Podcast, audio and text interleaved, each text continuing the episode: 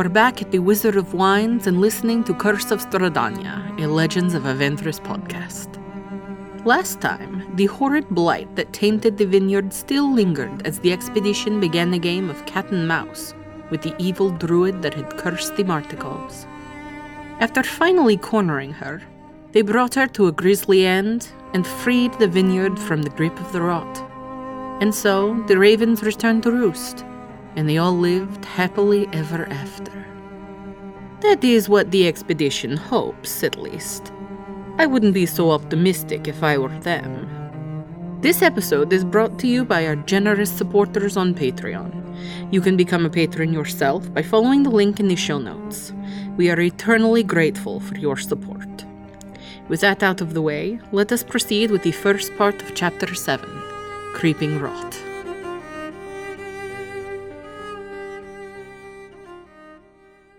Through the course of the night, you all endured certain things, some pleasurable dreams, others that left you with questions, and one of you found redemption in unlikely places. And it is through all of this that you find yourself waking up in the morning, the sun creeping through the many windows of the winery, particles of dust cascading around you as it's disturbed by the goings-on, your movement upstairs in the kitchen area, the sound of laughter, children playing, family eating together. As you wake up in the winery. Long rest. Long rest. Ooh, that's thank good. God, because I was still level six, tapped right? out. You're what? We're still level 6, right? Yes. Okay. Morning, Professor. Good morning, everyone. It wouldn't happen to already have Lucas getting some tea for everybody, would you? Oh, of course, of course. He's right through the. He's in the kitchen right now, brewing us some tea. Thank you. I appreciate that. How'd everybody rest up? We all feeling all right? I would ask the same of you, Shepherd. How did you sleep? I slept well. Did you have sweet dreams? You know, certainly no morbid Molly stuff going on, which is always a nice reprieve, if you know what I mean. I feel pretty good. I got to be honest. I haven't felt like this since some of the early mornings we woke up in Yona to go hunting. And... I don't know what lies over on that hill, but it might be a good day for judgment. I believe you're right, Mr. Morgan. I think that despite having some closure here, we need to keep in mind that there's still a task at hand. I feel like we've done some real good, though. Yes. This is good. We have a place that we can come visit and make sure that this is just a tiny little flame, if you will. I'm sure Sarnax would appreciate that we can... We can make sure it won't go out. We've done some good. We've caused we've gotten some purchase. And I feel like we're not all of a sudden sliding back like always. I agree. And I think that we're very capable, and whatever lies at Yester Hill, the 5 of us can handle it no problem. Anyway, some tea? And Lucas will come in with a tray. A floating, invisible, literally just a floating tray of tea. And I'll take my cup off. And I thank will, you, Professor. Need thank a few you moments to... does Lucas, if I say thank you to Lucas... he'll appreciate it, of course. Thank you, Lucas. This is very strange to me. I'm still not used to this. I'm going to turn to Sarnax and in a stage whisper, do you still have the vampire stuff? I do. It is here. I have a feeling I will need to burn it once we arrive to the hill. Be prepared. And I'll go back to my tea as I prepare my spells as well. I'll pray to Garrix as I do that. You do that. You all need to take some time to prepare yourselves for the day. I can prepare while we're... I'm good. Yeah. I'm good. Here we go. I'm going to find my portent right now, looking at the tea leaves. Ooh, not bad. I rolled 2 numbers. Thank you, Rich. You're welcome. Bane of my existence. Be prepared. Be for those 2 numbers. I'm always prepared for those 2 numbers until he tells me about those 2 numbers. Okay. Is anyone around? Yeah, you can hear the sounds of movement upstairs. Shall we go upstairs and speak with the family before we depart? Yes, we should ensure that Davian, I believe his name was. Yes. That Davian sets out with all of the shipments of wine, that he needs no more help, and then we can continue to Yester Hill. So we'll walk upstairs unless there's anything anybody wants to do. We'll walk and we'll join the family and say our goodbyes. You make your way into the communal eating area, and as you push your way in, the three children run around your legs playing tag, hide and seek, some strange game. They're running and giggling as they run about, and the only adult that you see is the mother. She is bent over the oven, rolling what appears to be loaves of bread, and humming, whistling to herself. Doesn't seem to notice that you bent over. What is her name again? Stefania. I will knock on the door. Excuse me. Oh, what brings you here today? I thought you had business to attend to. Did you need to eat breakfast? I believe we're all right for now, unless anyone is. No, so kind, though. Yes, I wanted to thank you for your hospitality. Is there anything that I could give you to thank you? She walks to you, her hands covered in flour, and she grabs yours. The flour billows up around you. She clasps your hand. There is nothing more you could give me than what you already have done. My sweet baby girl is back, and I could not thank you enough for what you have done for us and for our family. This home is all that I've known. I am so sorry I did not think to make you breakfast this morning.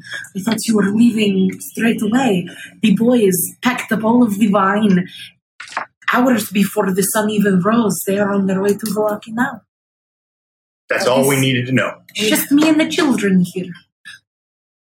We wish them safe journey. And how is Stella doing? Who? The daughter, Stella? That's not her. Sorry, I was confused. Vasha. How is Vasha doing? That's okay. I was confused for a while. Like, what? Did I tell your name was Stella? Did she have a stomachache this morning? Not that I'm aware of, no. All right. Just checking. She did not eat much of her breakfast, though, so I should ask if she's feeling well. Anyway, it seems like she's doing all right.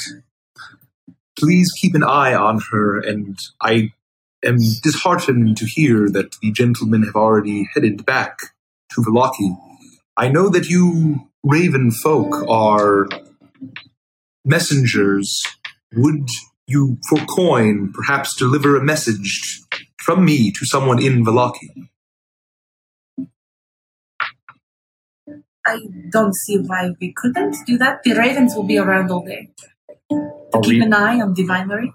I wrote this last evening. I'll pull out a sealed parchment, and I'll have a satchel of coin. I'll say, this is all of the coin I have left. And I'll pull out 4 gold pieces. This is for you. For the delivery, take it. The remaining 40 is all I have left. And these orders, please deliver this safely to a man named Blinsky. Oh, Blinsky, the door maker, yes. Sarnax, what are you doing? I am simply making an order, Chaplain. You're spending all your money on demonic toys. What are you... They're not demonic. They're a little creepy, maybe a little weird, but they bring the children a lot of joy. I apologize. That was the wrong word. Vasha loves her Bucephalus. Of course. My apologies. Yes, I notice the child does enjoy toys by Blinsky, so it is very important that the letter arrives with the gold pieces. We will make sure. We are honorable people. We will make sure it arrives safely. I think. That's all my gold. All right, well, if everything is in order, if there's nothing else we can do, then we'll set out at once to Yester Hill. It won't be that far, judging by the map, so we will probably make a pit stop back here once we're done, assuming nothing waylays us. I appreciate the warning. I will make sure that I have additional food prepared for you for the evening. Oh, you don't need to do that. Seriously. I would not let any of you travel on an empty stomach. You've done more for us than you could possibly know. You've given us hope, which in a place like this is invaluable. Agreed. And trust me, just do us a favor and stay safe. That's all we want. We are staying inside the refinery, and we will await the arrival of the boys. Send for us if you need us. We will. I will have ravens on the wind if I need to. All right. Now be careful. It is dreary today. It has been drizzling all morning. Incredibly overcast. Well, thank you for the warning, and good day. Good day to you. And I'll go my case, and I will turn and walk out to down to the road, and I'll follow. We'll start heading south. Yeah. When we get on the road, I'd like to turn to Sarnax and be like, "Hey, buddy, listen, I don't want to pry. Okay, you're free to do what you want with your money, but what is your fascination with this Blinsky fella? I mean, have you never seen toys before? Is it just you keep spending all your money on? We need money for some things here in Barovia." I am a worshiper, the Fire Lord Shepherd. Yes, of course. My need for material possessions is minimal. But you're buying toys. The mastery of the mechanical that this man has brings great joy to those who need it most. I intend to spend my gold, I consider, wisely. Of course. To shine a bit of light into this darkness. Nah, I didn't mean to offend or again assume anything. I just wanted to make sure you... You know, the more time we spend together, Sarnax, I just don't know. I, too, have no need for coin in these lands, but if you ever need any, I'm happy to give you some of mine, Sarnax. I appreciate that, Connor. Perhaps I will have you buy me a meal. Certainly. And again, the offer stands. I'm happy for the expedition to pay for whatever you need. I know you insisted last time, but if you would like me to reimburse you for whatever the hell you're ordering, I'm happy to do so. Sarnax, you are an odd duck. I like you. We're friends, but you are an odd duck. Well, perhaps when I receive my order, you will see my line of thinking. I hope so. You're a smart guy. You are. You never cease to amaze me. That's for sure. Shall we waddle away? Please, after Sarnax. Oh,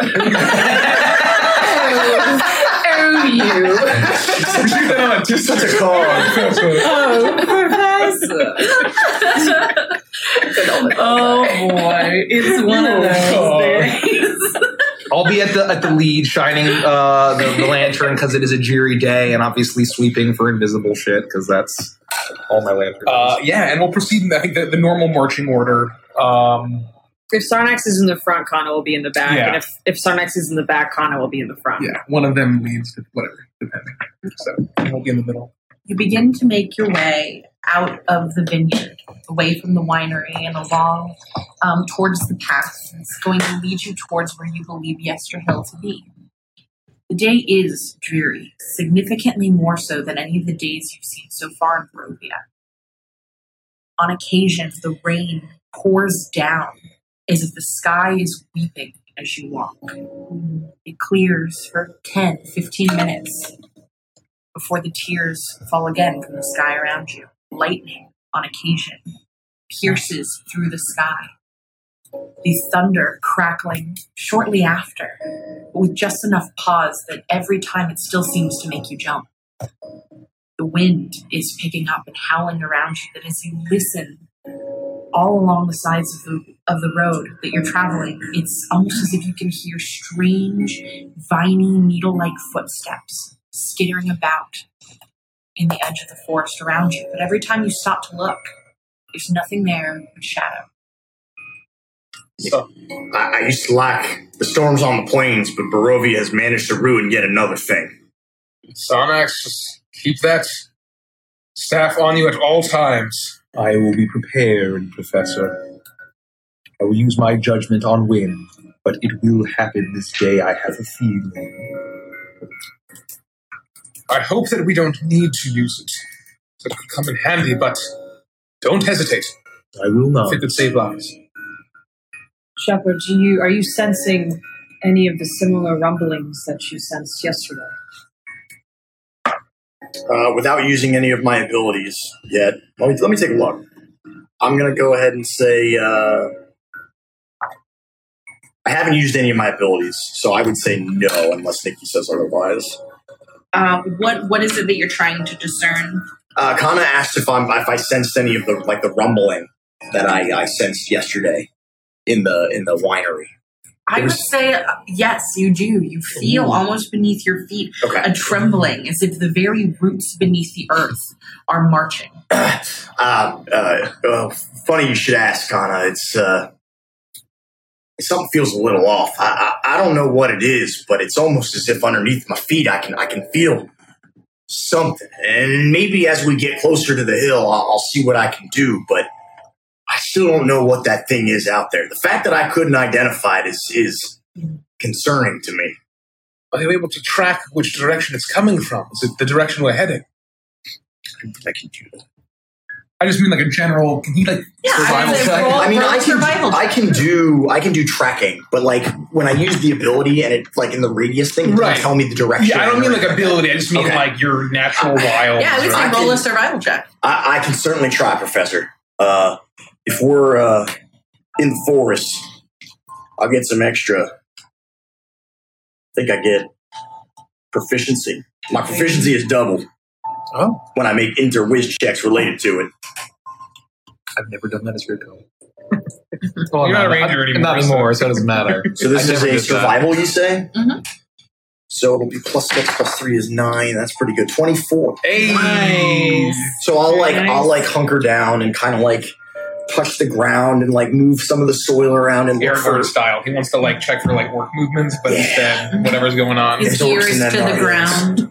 And I'll look for tracks and And what was your 24? Okay, that was just shy of what you needed. Damn, just barely hit. Just barely missed.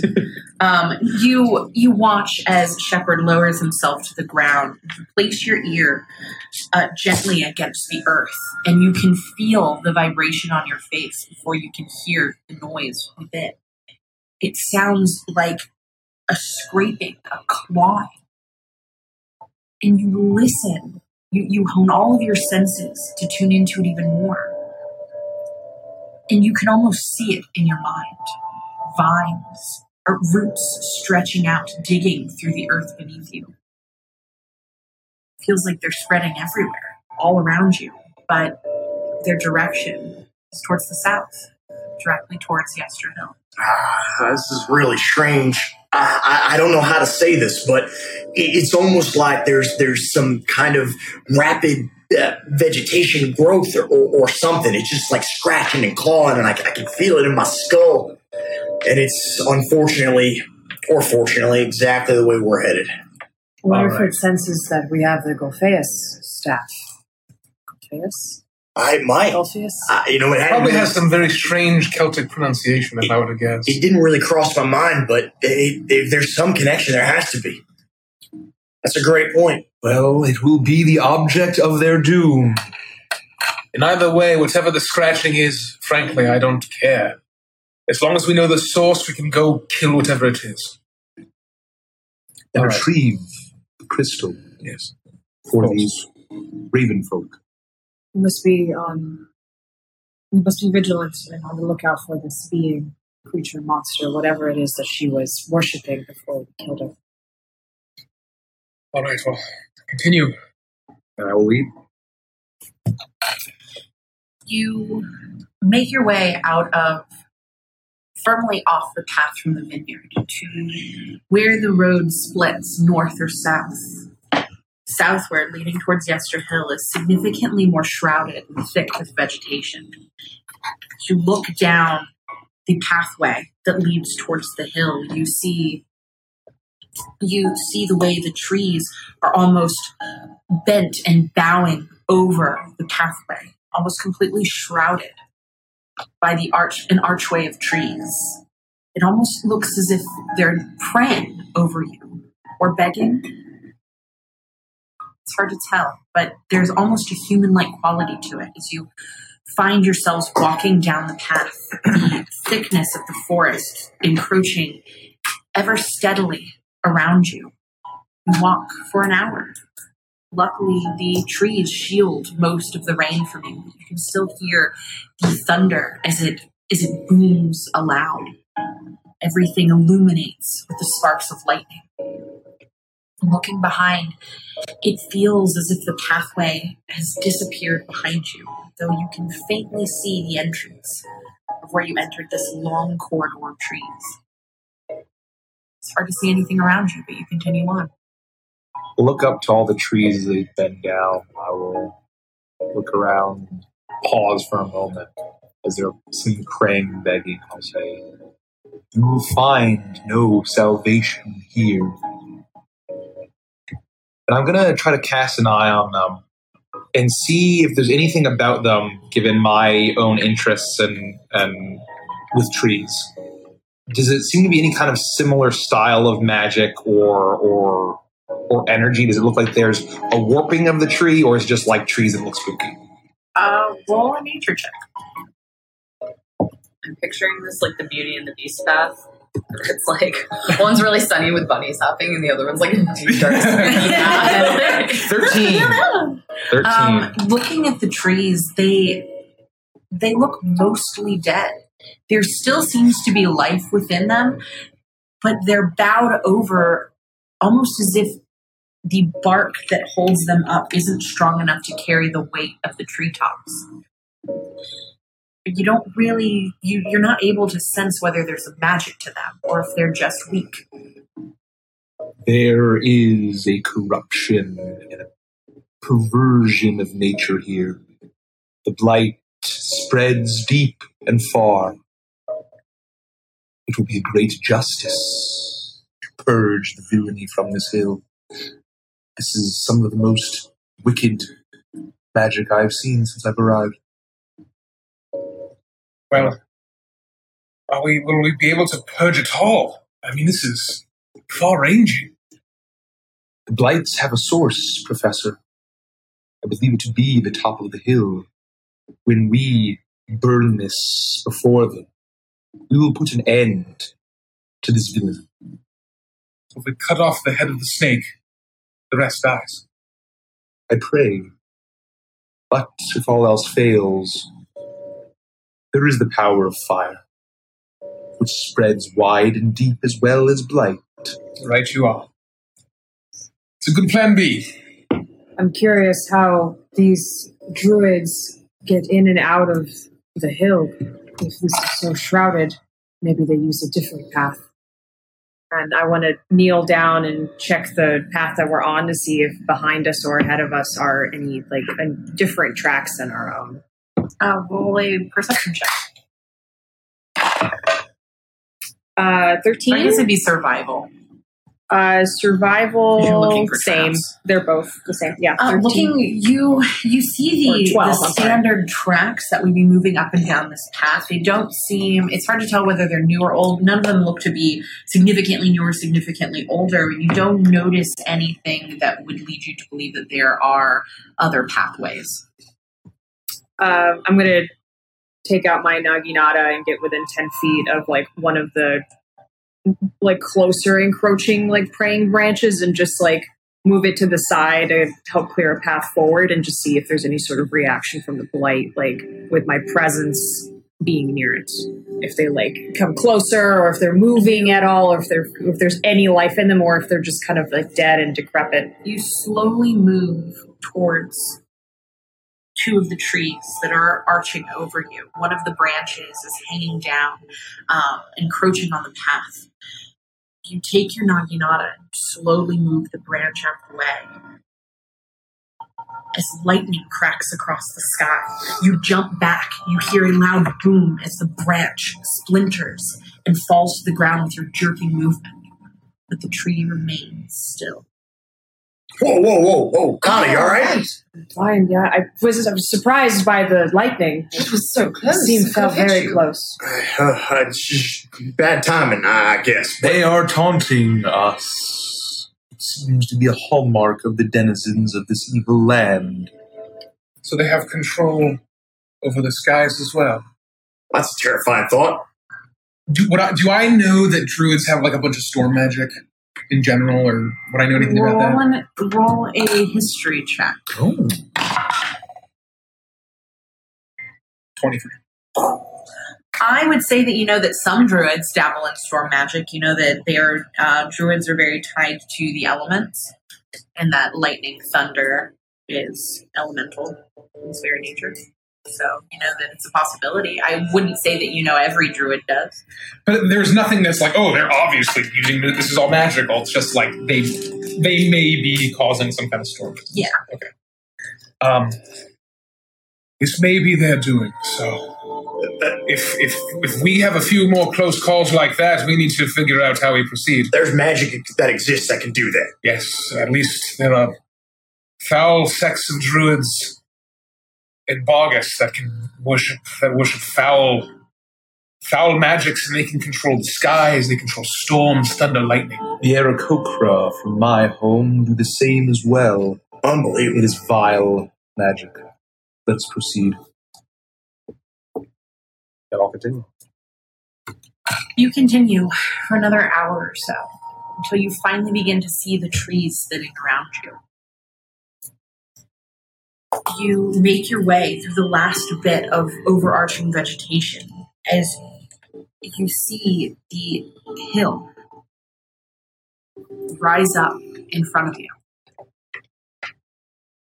It almost feels as if it's a blemish on the land around, or in this area, surrounded by trees. The ground itself is grays and browns, bits of greens, but you can tell there's almost a sickness to the land here. The trail that you're on continues through these thick woods, leading to the hill itself, covered with dead grass and cairns of black rock. Dark, ominous clouds begin to gather high above you. A single bolt of lightning strikes the hilltop. West of the hill, the land, the woods, and the sky vanish behind a towering wall of fog. The trail seems to split as it climbs up the hillside, forming two concentric rings. I will pause everyone. Hold on. Yes, Professor. Do we see anything? Can we look to the top of the hill to see if we see any kind of movement?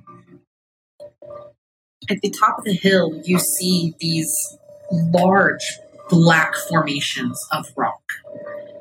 And they appear to be in a circle. And as you look, you definitely can tell that there's some type of movement. It's a significant way away from you. Right. It's probably 300 feet from where you're standing now, if not more, just to get to the very, get to a point where you'd be able to see the top area of the hill. But there definitely seems to be some sort of movement up there. And the faint image of something else towards one edge of the circle of black stones, there's an effigy. So we see that there are clearly beings on the top of the hill. We're going to have a fight on our hands. There's no use reasoning with these druids. Right? Are we comfortable with that? We have learned that firsthand. I've never been more comfortable with anything else. You can certainly ask them to return the stone and give them an opportunity to surrender. And if they do not, then I suggest we fight. It's a fair point. It might be easier, less dangerous if they just give up their stone. We can inform them that we've killed all the druids at the winery. We can show them the staff. They may be intimidated by our presence. They may be willing to hand it over. With all due respect, there is no surrender for this magic. If we allow them to live, the soil of the earth, the trees, rise into the sky, will wither and die, and they will go on their business. And who else but us will be the ones to put a stop to it? And to be fair here, again, with all due respect, that staff is what we back in Yona would call an ace in the hole, and we don't necessarily want to be playing our cards too early, if you know what I'm saying. its rise. I agree that we should keep it hidden, but are you suggesting we don't even try to reason with them? We burn it all down and find the gem. Down. And in the ashes, the gem will be waiting for us. Just based on what we learned with our encounter the other day, I'm not sure any of these beings are capable of reason anyway. Yes, but my concern is that we learned of a plan that was already in motion, it seems, something that we could not stop. Perhaps we need more information. They may not give it. They may not, but it's worth a try. I have a feeling we'll find out that plan, whether they tell us or not. Because there's something out there. They too may be afflicted by this blight, Shepherd, same as that woman that we hung yesterday. Hanged. Sorry. Apologies. I have a bad habit of doing that. I apologize. No, it's quite fine. Thank you. It was gruesome, by the way. Perhaps we go in and learn as much as we can, and we destroy the staff at the heart of the hill, and maybe it'll purge their madness and cleanse this land, and maybe they survive this. Maybe this blight is what has corrupted them. The spores, the land, this lightning, everything to me screams strange. And if we go in there guns blazing, with all due respect, they're less willing to tell us whatever it is that we're trying to learn. Well, we will give them the opportunity, briefly. I am not afraid of them. They are the ones who should fear us. Agreed. At the very least, the monsters. Agreed. Let's continue. I'm just going to walk straight up the hill. Before we go, who would like to negotiate with these people? I know you're not looking at me. I will speak to them, Professor. I speak their language. Fanaticism and blind faith I believe to be great virtues, but to the darkest powers, a pestilence to be destroyed. Well, if you're sending Sarnax in, I'll just ready the old weapons. I'll go with Sarnax. I'm happy to speak to them with him. That sounds wonderful. The two of you take the lead. We'll follow, but 15 feet behind. I'll stay with the Professor and Victoria and make sure we're all safe from a good distance. Perhaps while you speak and work your magic, we can try to learn as much as we can as quickly as we can. And just in case, if I could have 10 minutes just to detect any kind of magic as we approach. Take your time. Just I'm going to quickly, ritually cast Detect Magic so it's on us as we go up the hill. And the circle of stones is before we get to the top of the hill? So you're basically heading up a hill, and around it are two rings of cairns, which are essentially ancient grave sites. They're small, domed grave sites. They're at the base of the hill? And there are two rings of them that go around the hill towards the quarter to half. And then are actually probably towards the middle. And then as you get to the top, there are these black stones that are on the very crest of the hill. Mm. And then somewhere in there, you see a strange wooden effigy. Are we good? Yes. Then we will proceed. Are you sneaking or are you just charging up? We're just walking. We're walking like we mean business with purpose, not like we're running in to attack, but just the cops approaching a fight, to break it up, kind of that stuff. So with purpose, then. Yes, with purpose. Okay. Yes. I have my weapon kind of slung over my shoulder, so my hands are free. But I have one hand kind of on my belt in case I have to take it out. But trying to approach in a non-intimidating. And you're keeping the staff hidden, right? I'm keeping the staff hidden in my robes. You all roll a perception check. Ooh, shit! We're all going tonight! Let's dive. 15. 14 for Big Liz. It's just 19 for me. Just Big Liz. I got a 9. It's just some Liz biz. Oh, no. Got a 9. 2 9s from the ladies. I got a 20. Okay. Oh, no, I got a 15. I was just doing your Gina voice. Or the voice. Oh. What's her name? Damn it. Doodles. Sorry. Oh, geez. I got a 15. 15, 19, 14, 9. 20. I'm going to say that I was distracted because I was casting Major Armor on myself. Oh, yeah. Yeah, good call. You begin to make your way up the path that heads towards the crest of the hill. You got 19. Yes. And you're going to find it. As you feel beneath your feet a new vibration. Both you and Clayton seem to notice this at the same moment. A flash of fire along the tree line, directly opposite from you. Do you want to do anything? How far ahead are they?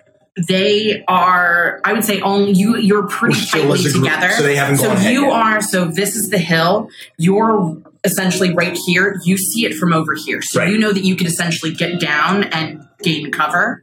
So still view whatever. As soon as I felt that, I was, whoa, hey, anybody else feel that? Did you see that? Yes, I did see that. All right, get down. Everybody get down a little low. Oh, hold up. And I'll dim my lantern. And I'll point to it. We'll duck behind a cairn, I guess, if we can. Would we have to wrap around the hill to go to the fire, or...?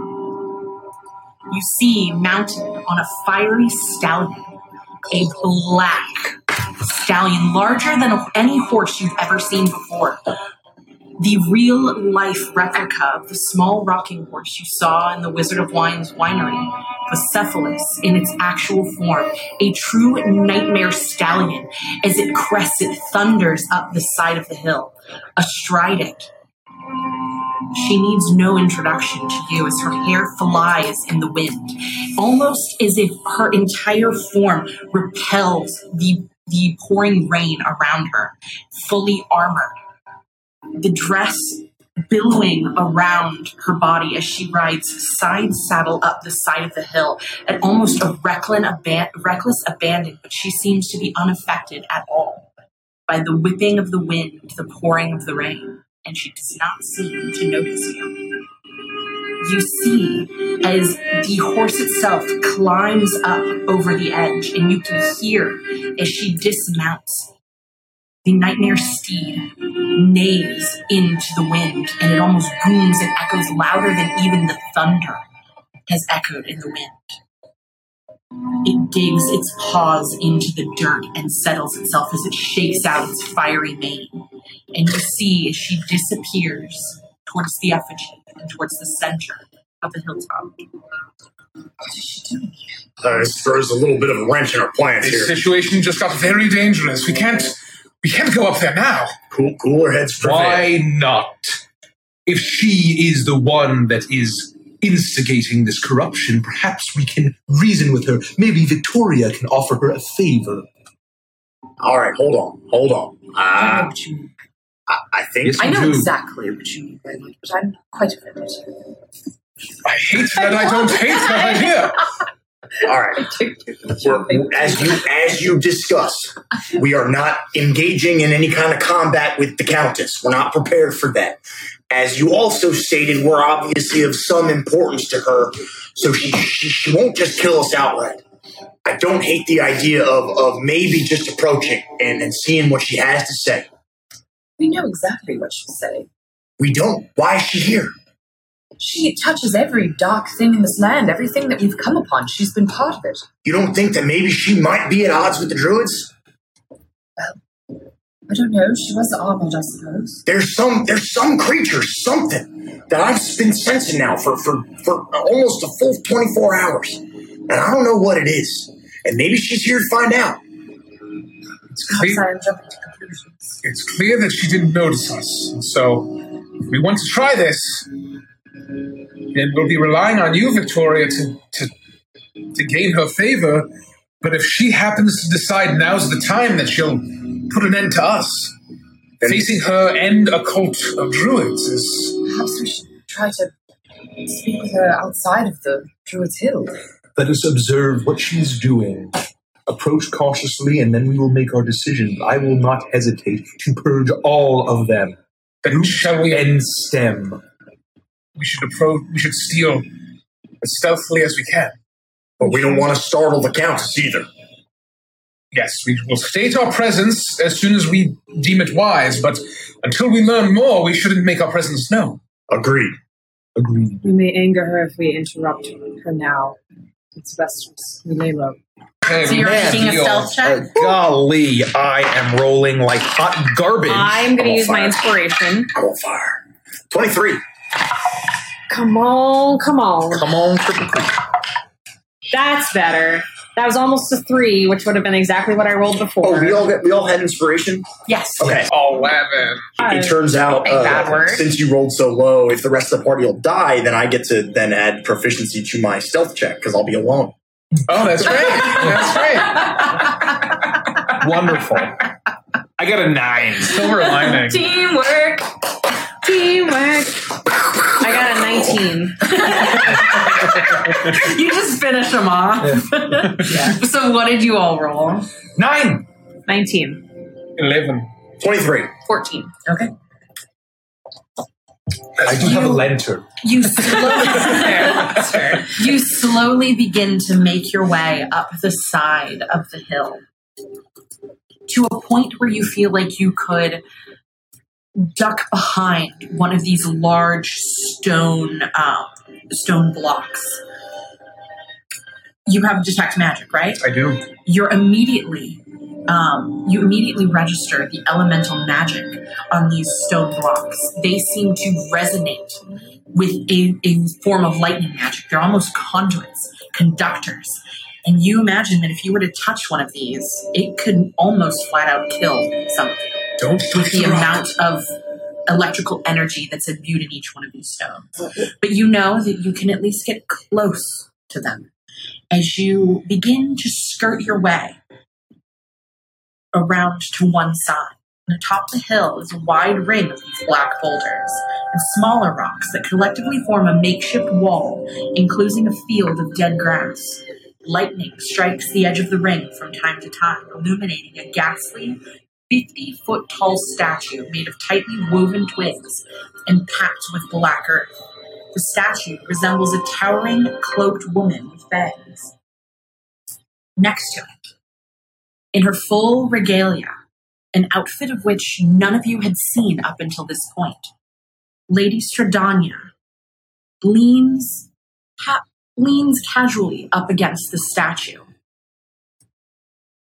6 druids in dark clothes encircle around her, knelt down, bowing, as she looks down at all of them, her sword drawn, placed over the back of one of them, as you hear them all begin to chant.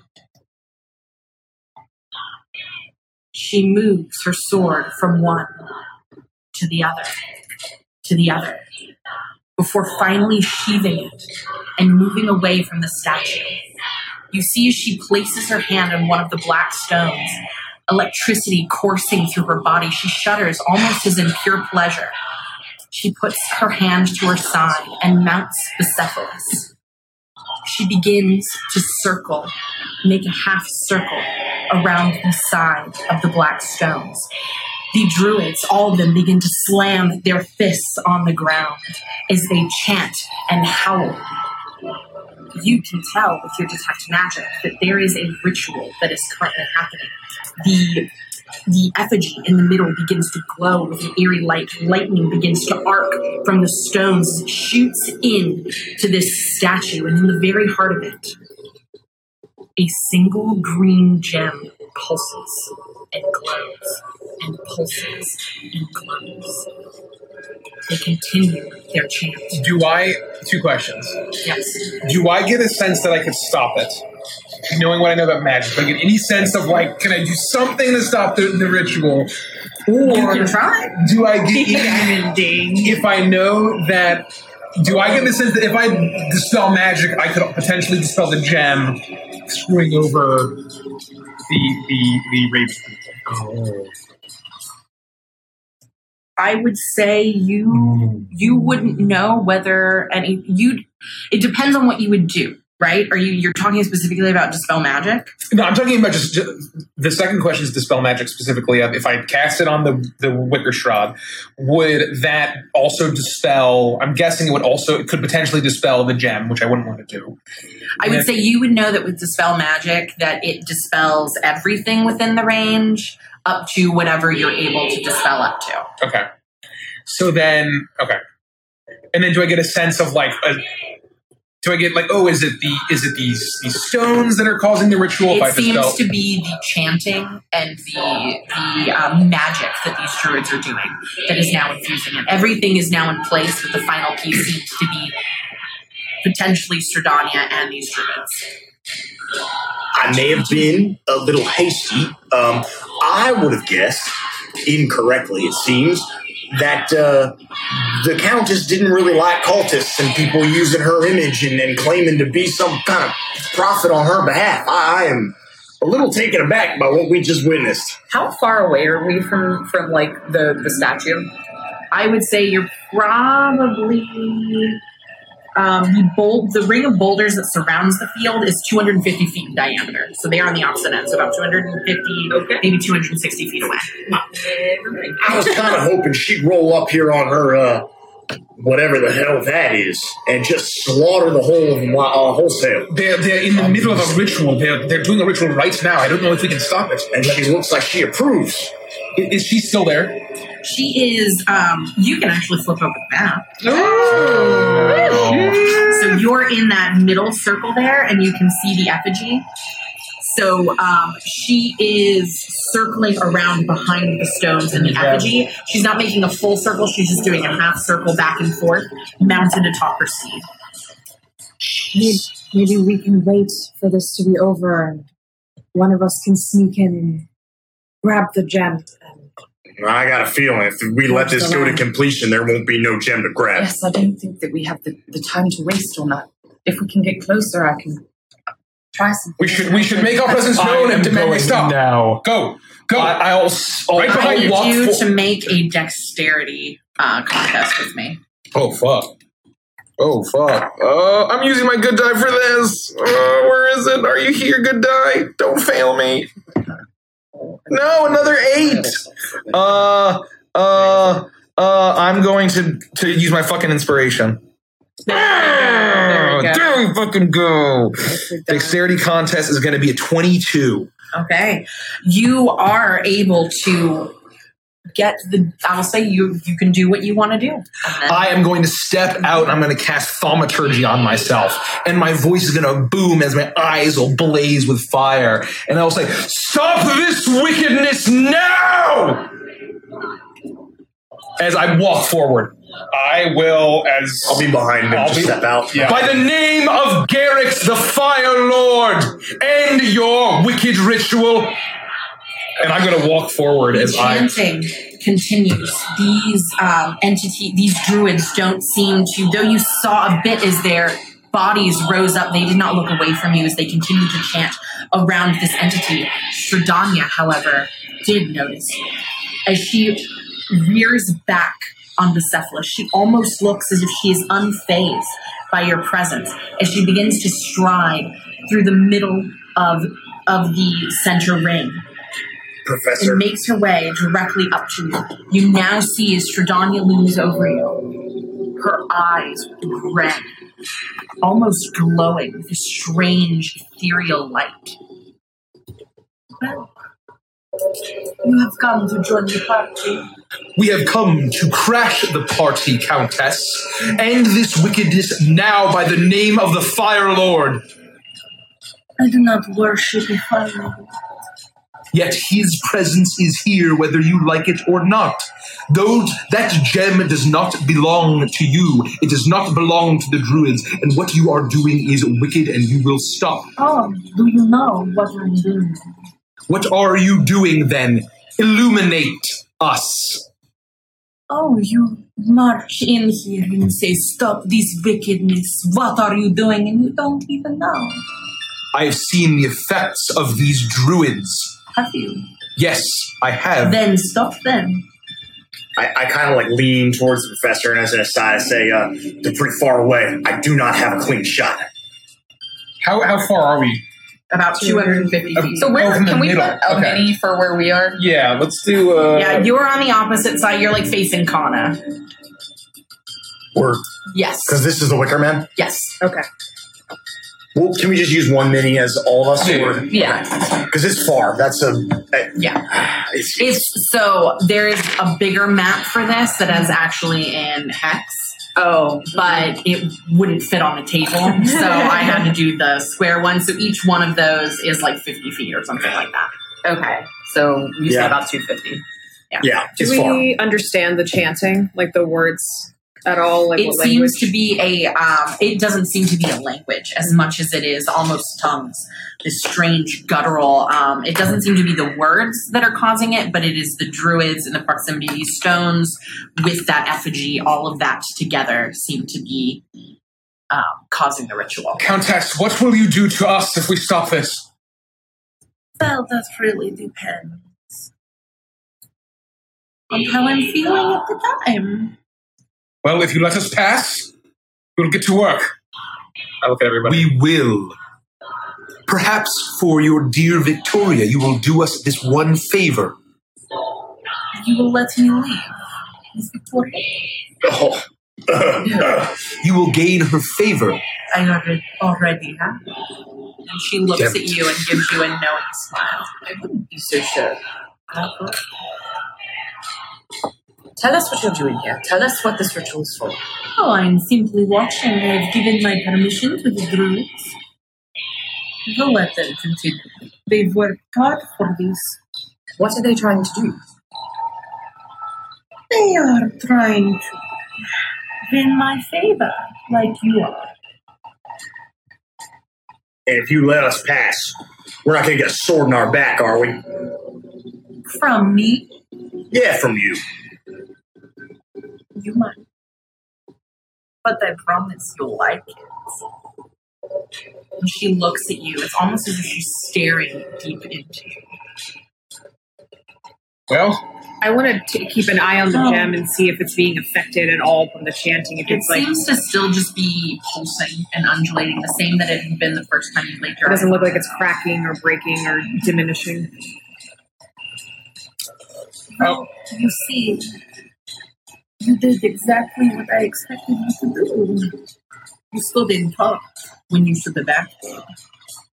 Finish it. And you see as they dig their fingers into the earth.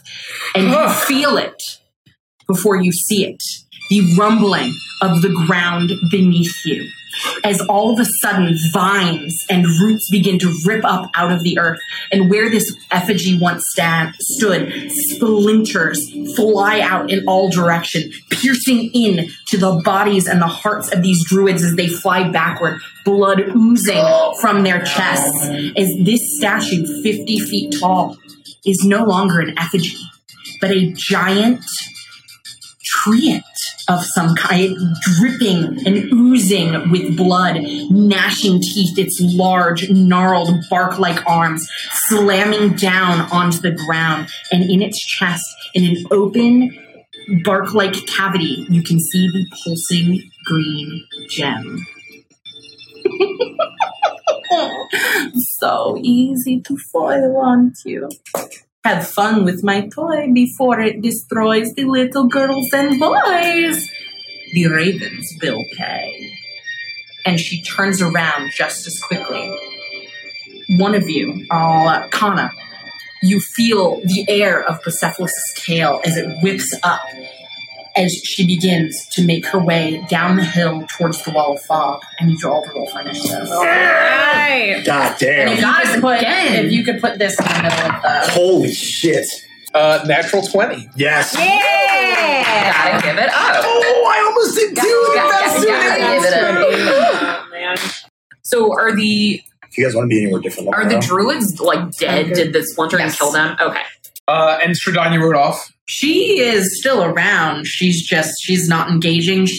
There was that gigantic wall of fog. It was almost an unusual wall of fog. And I'll say that you would have noticed this upon coming in. It almost looks as if you're at the very edge of Barovia itself. And there's something about it she seems to be drawn to, having fully activated this ritual, distracted you enough to allow the druids to finish their incantation. She is drawn away to potentially the other reason she's here. Did we only see the nightmare running along the ground, or did we see it? You've only seen it running along the ground. All right. I didn't know if we saw her coming in. Okay. All right. Like a fucking fire Valkyrie. Yeah. Oh, my boner. Countess, good day. And I want to fucking just start running towards the thing with my case, holding onto my hat. Do we get an initiative order? 20 to 25. 23. That was your first anyway. As she rides away, I will look at her and I'll say, watch closely. And I'll turn and just begin to walk towards this thing.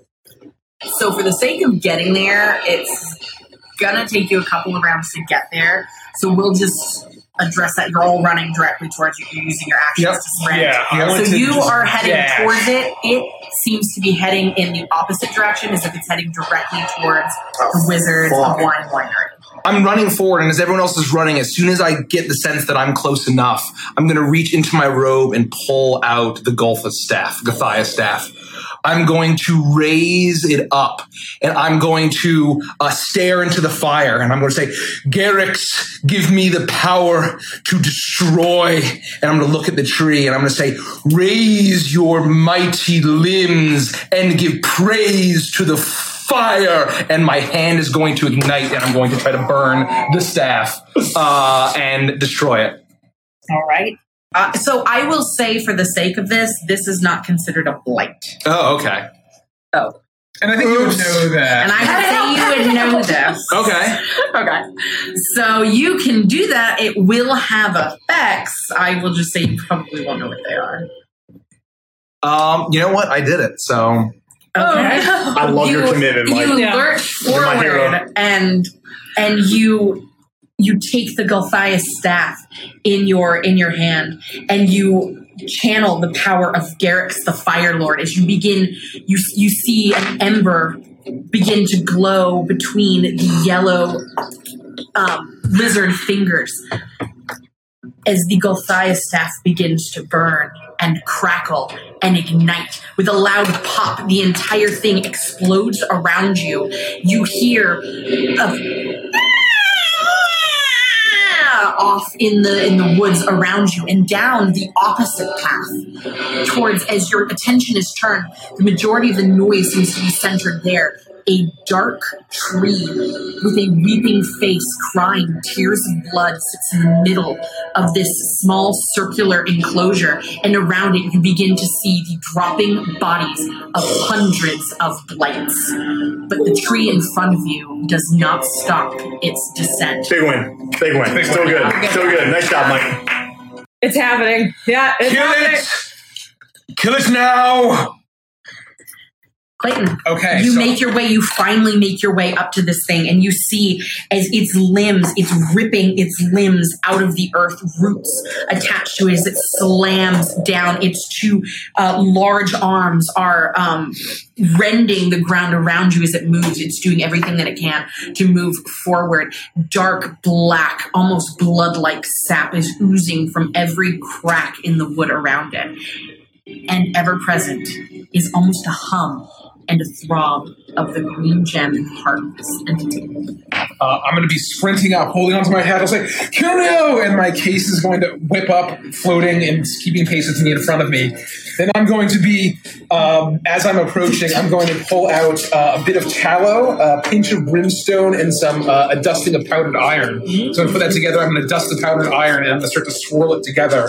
And I'm going to say, Incendium! Once I'm within 60 feet, and a flaming sphere will erupt right next to it, and then I will throw it into him as a bonus action. And it's a Dex? It is a... Yep. Yes. Dex, yeah. Yep. Okay. He fails. Nice. So he takes 2d6. Where are you hitting him? I will put it in front of him. So, into the main form of his body? Yeah, so I would put it in front. I can't put it on him, but I'll put it in front of where he's walking, in the direction he's going, and then I'll bring it back into him, so, just the front of his... Yeah, okay. His person.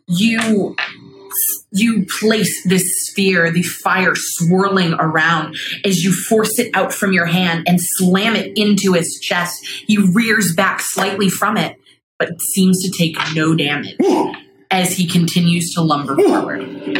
You see as it hits, there's almost a popping, sizzling noise as you see the green glow of the gem glow brightly on impact and then fade back down and continue. So it shouldn't even roll damage. Okay, got it. Do I sense that he took no fire damage? You sense that he took no damage. No damage. And I saw the gem glowing. Mm-hmm. Does it look like the gem could be carved out of him? Just the way that he's built? It does. I, as part of my athlete fee, only need 5 feet of movement to do this. I'm going to make a running high jump and try and I don't... There's no extra movement for climbing for me. And I'm going to start... crawling up of him to try and get level with the gem. Okay. So that I don't know how tall he's. 70 feet. 50 feet. Gem's like halfway. It is where his heart is. So it's probably 40, 45. So I'll use my. Yeah, probably 45. It's probably got about a 5 foot head. Okay. I'm gonna try and get as high as I can. 30 feet. And so I'm at 25 feet up. It's 15 feet away. So I'll use my bonus action to activate my blossoms on the spring breeze. So it'll be glowing this like yellow hue, and then it'll dissipate so that I can go an additional. This is called in as a bonus action. Okay, so that's just for all each of my turns. I'll use my action to get up to right level with the heart. Okay, but I have the expedition's retreat officer. You run up, you leap on to this entity as you begin to climb up the monstrous form of this tree. You make your way to where the heart is embedded. You can hear the humming now, the throbbing of this gem. It's covered by vines and twigs, but you imagine that with some work, you could potentially wrench it from the body of this creature. Mm-hmm. And that is your turn. I'll be on its back. So I'm trying to avoid... like if you're on its back, you can't be... The heart is on the front of it. Oh, you'd be sitting around. So you'd have to be on the front of it. Could I have reached the front with that movement? I would say, yeah. If I'm using my action to get to the front. So I guess I'm on its chest. So you could be on its back or its chest. It doesn't really matter. But I'm saying if you want to get the heart, you have to be on its chest. I will remain on his chest. You see how this goes. For what it's worth, what it's going to do could have done with you on its back anyway. Okay. It is, you see, as this creature almost hunkers down, it is going to take one of its arms and it wrenches it up as it lashes at vines begin to spill forth from its arm as they shoot towards you, and it is going to grasping vine to grab you and rip you off of it. Okay. So dex save or... with a 20 to hit. Wow. Yeah, I guess that'll hit. So you're grappled, and you're going to take some damage. Okay. 10 bludgeoning damage as you feel needles and thorns pricking into your body as it is going to rip you from it and slam you down on the ground. It is then going to take its other hand and it's going to slam down on you. That's a lot of attacks. And that is going to be a 26 to hit. That is. And that is another 10 points of damage. So is she off to a side now? Yeah, I mean, it's holding her. Okay. And it is going to... It's going to use its legs to keep moving forward. And it's going to... How fast? Make its movement forward. 20 feet. Am I prone on the ground? Or are you being carried? I will say you're not considered prone. It's just holding you. Okay. And it bashed down on you. And it's continuing. It is holding you. You're covered and wrapped in vines. Okay. And so you have an escape DC that you can use to get out of it. I don't know if it matters, but it ended its turn within 5 feet of my flaming sphere. And it took no damage. That's what I thought. Well, so where is the sphere? It'd be behind him. It's behind him now. And where? Is it floating in the air on the ground? 5 feet above it's 5 feet in the air, so it's like a round. Okay. Would it have been 5 feet in the air when you hit it? Yeah. That's why. Yeah, it always floats 5 feet above the air. Yeah. So it didn't hit it in its chest then? Because that's what I was asking you, and you were saying you were hitting it in its core. Yeah, I guess not. Yeah. I just meant like the front of it. Not like literally 50 feet in the air. It's a dex? It's a dex saving throw, yeah. 15 and a 9. Both fail, I think. Roll your damage for both hits then. You're not hitting in its core, so it will take damage. Oh, shit. Interesting. It's hitting in its legs. They're different parts. Okay. No. So DC is 16, so both fail. So I roll 4d6, and it takes all of this. And it will take Rolls not bad. 9, 12, 13 fire damage. 13 fire damage? Yep. Just pick leg 1 or leg 2. Or one of each. It's like that Firelands boss. I'll do one of each. Yeah, that boss. And so, what was the total? 13. Oh, so we'll do half. We'll do half. So yeah, because it's fire damage. And it seems like it takes additional damage because it's fire damage. Mm-hmm. So okay. 14 to be used. It moves away. It doesn't seem to be thinking about the sphere as it remains in the swirling bit of flames. You see the bark begin to singe on the back of its leg. It jolts forward. It seems to make it difficult for it to move, but it's continuing forward. And that is its turn.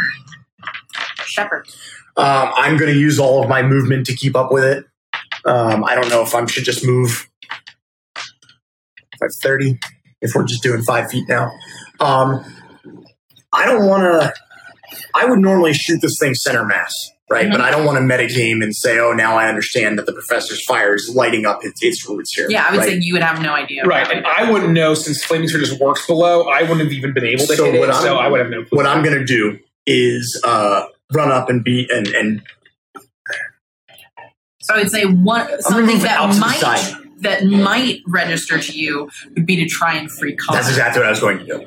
So what I'm going to do is basically be like, Connor, damn it! Hang on, I'm coming, and I'm going to use my bonus. Free her, Shepherd. To Hunter's Mark the tree. That's my bonus action. Okay. Cast Hunter's Mark, attempt to, and then I will make an attack roll on the branch that is trying to wrap up Connor or has her pinned to the ground.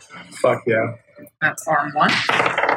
That's going to be a 15 plus 9 or 10 and a natural 20. Yeah!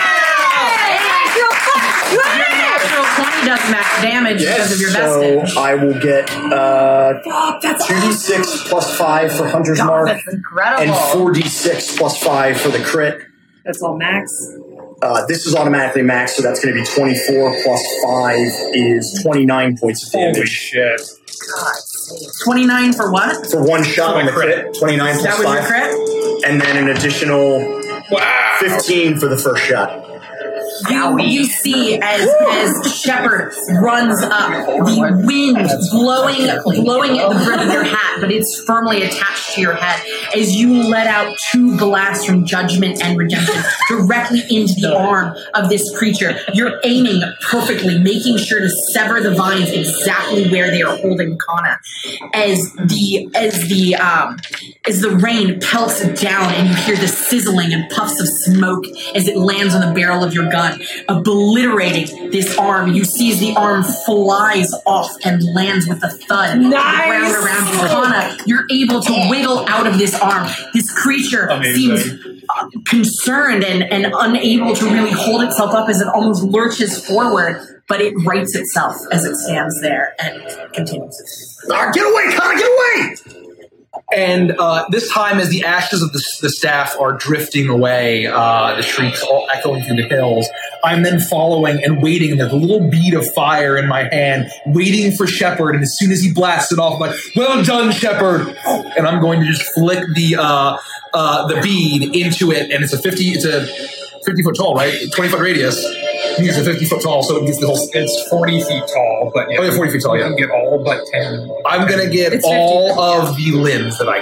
Basically, in its center to just... You're blasting the whole thing. Yes, I'm blasting the whole thing. And so dexterity saving throws like that's Fireball. 20! So half of this. Which means it'll take all of it. Yeah. Could be more. 10, 13, 14, 17, 18, 20, 24 points of fire damage. And so we'll spread that out. What's 24 divided by 3? I'm bad at math. 8. All right. You let loose this ball of fire as you hone in on the very core of this creature, and it begins to crackle and burn. You see fire snaking up and winding around the vines and the thorns as it pops and crackles inside of the hollow shell of this tree end. But all of the limbs seem to be open. Torian. I am going to raise my hands up and 120 feet about like yay here in a 20-foot square. You'll see, because I didn't flavor this last time, I used it. You'll start to see like crumbled gravestones rising and hands poking through the earth, and I'll do erupting earth, and I'll be a big blast of like stone and dirt comes out. And so he has to make a dex saving throw. A 7. He fails. So he takes 3d12 bludgeoning damage if he can take bludgeoning damage. And then it's difficult terrain. Probably off those legs, if I had to guess. Probably both legs get a little snippy snappy. The legs. Oh man, that's sucking rolls. Yeah, so 10. Miss Carter, are you alright? Right. I'm good, thank you. You see as the earth unturs itself and a graveyard begins to appear, the grasping skeletal hands reaching up and rending the bark from the legs of this entity, and it is stumbling. It looks like it's having a hard time keeping its movement. Clayton, it is your turn. I will throw my flaming sphere as a bonus action into its left leg, we'll say. Okay. So did you make a dex saving throw? Natural 20. Ooh, we don't clap for you though. So it would take. I give it up for the evil tree. So it takes full damage. So it just takes 8 damage. You watch as Clayton controls this fireball or this a flaming sphere, and he rams it into the leg of this creature. The wood splinters from it as the leg completely ignites into embers and dissipates. The creature, unable to stand on just one leg, falls forward, its only arm remaining plunged into the ground as it begins to try to crawl and move forward. It looks like one of its arms is now out of commission, holding its body up. So he can only move 10 feet. Yeah, and so can I move my flaming sphere through under his feet? Yes. Okay. So I would have moved it, like, basically through him over here before ramming it into him, so it would be, like, there. Oh, and I'll just shoot firebolts at probably his... Did I notice that fireball didn't do any damage to the chest area? Like, is it, like, clearly this protective thing, or is it not obvious? I would say you can tell that nothing's happening to the core. Then I will Ignatus his arm. That's my action. Probably a miss. What is it? A 10. No, that misses. I'm seeing the difficult terrain up ahead, and now it's like prone on the ground. Basically, it's on its knees. I'm going to climb on top of it and try to gauge from where I saw the gem on the front if I worked a little bit harder, could try to carve it out from the back. Or do I feel like I could climb underneath him? Roll a perception check. Mm-hmm. Ooh, 21. Nice. I'm sorry, 24. Climbing up onto it, you attempt to move some of the branches away. Whatever magic is holding the core intact, it looks like until you do something additional with the core, you wouldn't even be able to remove the gem. Can I try to infer what that might be? Just looking around. There would be no way for you to know. I'm seeing that it's trying to crawl, and inferring from that, I'm going to go over to its like shoulder, its left arm, or whichever arm is remaining. Mm-hmm. And I'm going, standing on top of it, I'm going to say, "Dry up, tree, you great prune!" And I'm going to use my... Got him. I'm going to use my fighting spirit to give myself a... Do I already have advantage on this if I'm on top of him, or... Well, he's not prone. Okay. He's just kind of leaning over and using his arm. Okay. So I'll just use my fighting spirit to give myself advantage on this attack. Excellent. One was a natural one. Jesus, 13 for the arm. Yeah, that misses. Okay. Second attack. Okay, 18. That hits. 18. That's going to be 8 points of silvered slashing damage. You take your naginata and you place it deep into the socket where the arm is attached. You wedge it all the way in and you spin the blade, severing the arm from the body. It falls forward, or the arm falls off. This entity moves and shakes. It has no idea how to keep itself up on one leg as it falls over face first into the ground in front of you. And you see for a split second a pulse as the green gem pulses brightly and then back down to a dim, faint hum and a pulsating motion. I'm going to use my bonus action to dash to its legs just to get kind of behind it but not get out of its reach, I guess. And I'm going to call over my shoulder. I can't seem to get to the gem. It's magically entombed somehow. Professor, you may need to take a closer look. And that'll be my turn. Okay. It is its turn. You see as it almost wiggles and moves on the ground. It is having a hard time moving forward as you begin to notice more vines spinning and undulating as the leg that looks like it's barely holding on begins to reattach to its body. I shoot the leg twice. You do that. I attempt to shoot the leg twice. It has an AC of 16. Ooh, that's going to be a miss. Are we? I think you are. Yeah. Oh, I have an inspiration. You mean I'm not like, okay. Oh, sorry. No, there are no bars in this part. Okay. That'll be an 18 on the second hit. Okay, that hits. Fucked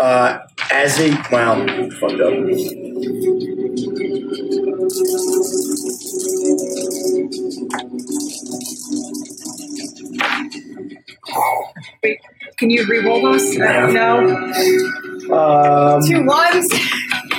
That's my fireball. 7 points of damage to the leg. And as a bonus action, I'll Slayer's Prey it. Because I fucked up.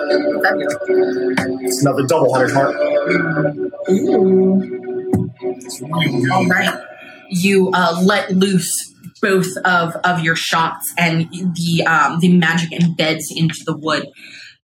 And it's... The leg is still holding firm. How many limbs does it have? One? Oh. Yeah, it's laying face down on the ground. It can no longer move. It is trying to inch forward. It was able to go 5 feet by digging its leg into the ground and pushing itself forward. Does it look like the head is a separate business? Did the head light on fire when I fireballed it? No. Oh, okay. I am going to... I am going to cast... Scorching Ray. And I'm going to raise my lantern and it says, like, do not move, and ka-chow, and I'm going to roll 3 attacks, I guess, against it. Nice. What are you attacking separately? Oh. I think they all missed. 16.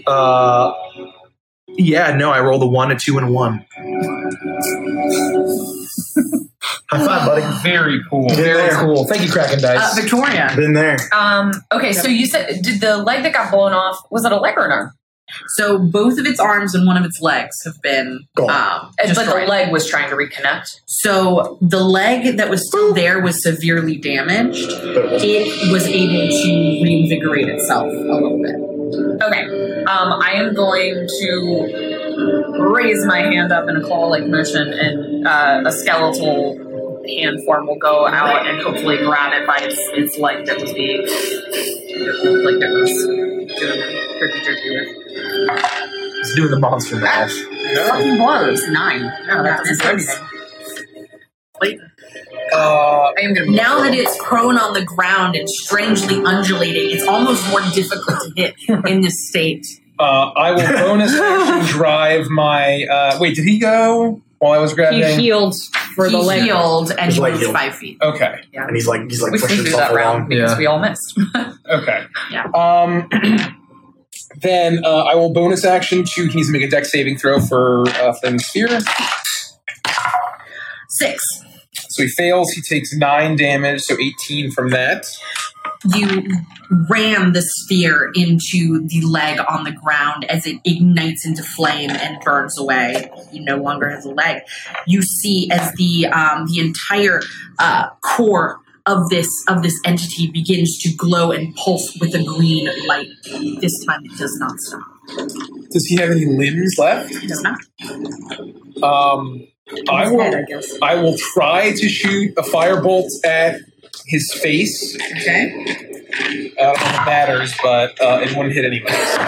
What is up with us? Well, it's because he's face down in the dirt and just shot the ground. Shake it out. Anything that does the being up close, does it look like there's more visibility into where the gem is, or is it the same and it's just glowing really bright? It's the same, it's just glowing really brightly. You see that its teeth are gnashing, it's trying to dig its teeth into the ground and move itself with its head. It is still alive. I'll jump back on top of it and get to its neck and try and dig my naginata into it and try to behead it.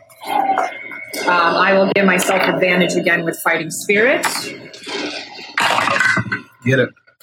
Oh, man. Oh, wow. Fuck me, man. He's dice! 13 for the head. That misses. All right, I'll do it again. That was an advantage. Yep. Yikes. You're not rolling above a 10, none of us. Come on. What's happening? All right, there we go. 21. There we go. All right, that's not too bad. 11 points of slashing damage. Does it look like it's... You dig the naginata into the neck of this creature, and you once again try and slice the limb from it, or the appendage from it, and this time intending its head, and you are able to break and splinter the branches. Black, bubbling blood begins to ooze out from the neck as the head lolls to one side. Almost, he's nearly headless. Not completely headless. How does the gem look?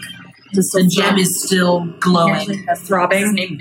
I will use an action surge and do this all over again. Okay. I still have advantage because my turn hasn't ended yet. You need to listen. 23 to hit. That'll do. AC of 18. Okay. 11 points of slashing again. You take your naginata again, and this time you come in from the other side. As you let out a loud yell, you ram the neck from the body. The gem itself pulses, almost a loud hum, as it sinks back down, and you hear a thud as the gem falls from the chest cavity of this creature. The rotting wood begins to splinter and crack and break as the vines of the earth, the grass of the earth begins to consume the creature that once was here and pull it down beneath the soil. You are leaning there as you feel your body slowly sinking closer to the ground as the earth is taking what was stolen from it. As you look down and you see the last remnants of this entity pulled down within the soil, you can see just the faint hint of the green gem. Can I reach for it? Can I try to go for it? Do I need to roll for that? Can I grab it? I grab it. I'm sticking down with it. I'm like swimming through the black ichor. I'm just getting covered in it. And you immediately take 78 points of lightning damage. I'm just kidding. You don't. Fuck, I forgot about the lightning though, for real. You grab it and you can feel the pulsing gem in your hands. And a sense of calm surrounds all of you. As the rain slowly starts to dissipate, the crackling of lightning stops and the sky darkens.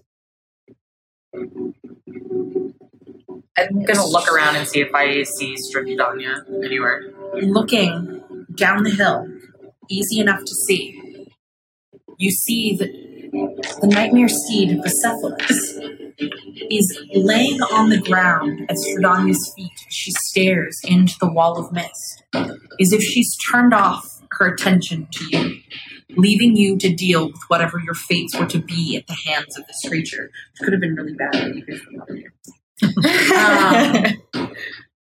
She does not seem, her attention does not seem to be on you. She stares deep into them. I'm going to holster my weapons and like take my hat off in the rain and wipe my forehead and just kind of look up and say, thanks again, Doctor. Thank you. Using, because I think this goes for 10 minutes, I'm going to bonus action dash out of the muck with Expeditious Retreat from my vestige, and I'm just like sloshing through it as quickly as possible, and all of it's just like dripping off of me in chunks, like, and face is completely covered, and I'm just holding it up victoriously.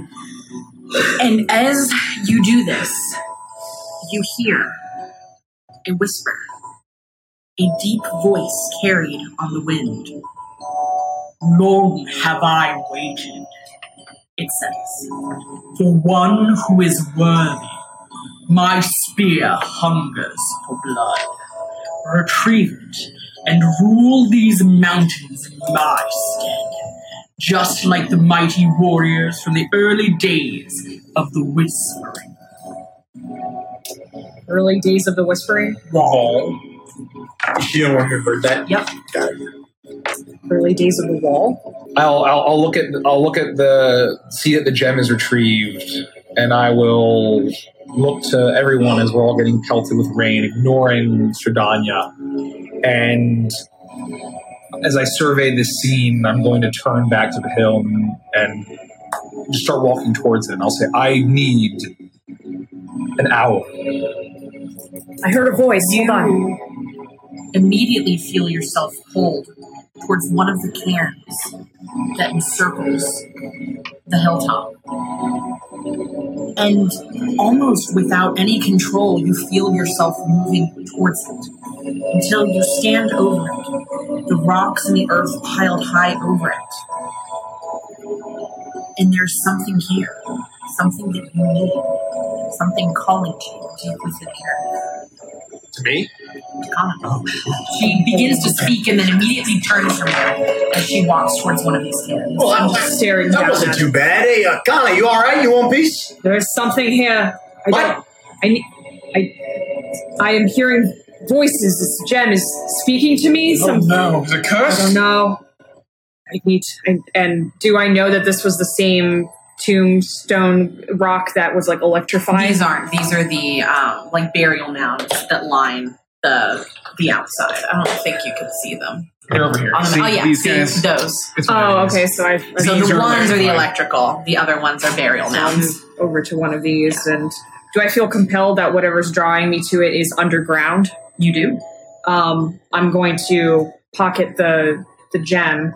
I'm going to get down on my knees and start clawing through the dirt. What are you doing? I don't know. Something is here. And dig and dig, and finally your hand finds the cold steel. And as you pull out of this earth, a long, barbaric-looking spear, tassels and leather wrappings around the hilt, an arm bone still remaining attached to it, but you're compelled as you thrust the arm bone away and you hold this in your hand. You now have Kavan's magic sphere, which you can add to your inventory. What the nine hells are you doing, Connor? I don't know. Something spoke to me and drew me to this, and look at it. What is it? I mean, it looks like a spear. Magical spear. It's magic. What did the voice say to you, Colin? It said that it yearned for a fighter worthy to wield the spear, referring to the early days of the Whispering Wall. So it chose you. Perhaps because I'm holding the gem. Can I infer that it's because I retrieved the gem, I started hearing voices? I would say one of the things that it said really spoke true to you. Just like the mighty warriors from the early days of the Whispering Wall.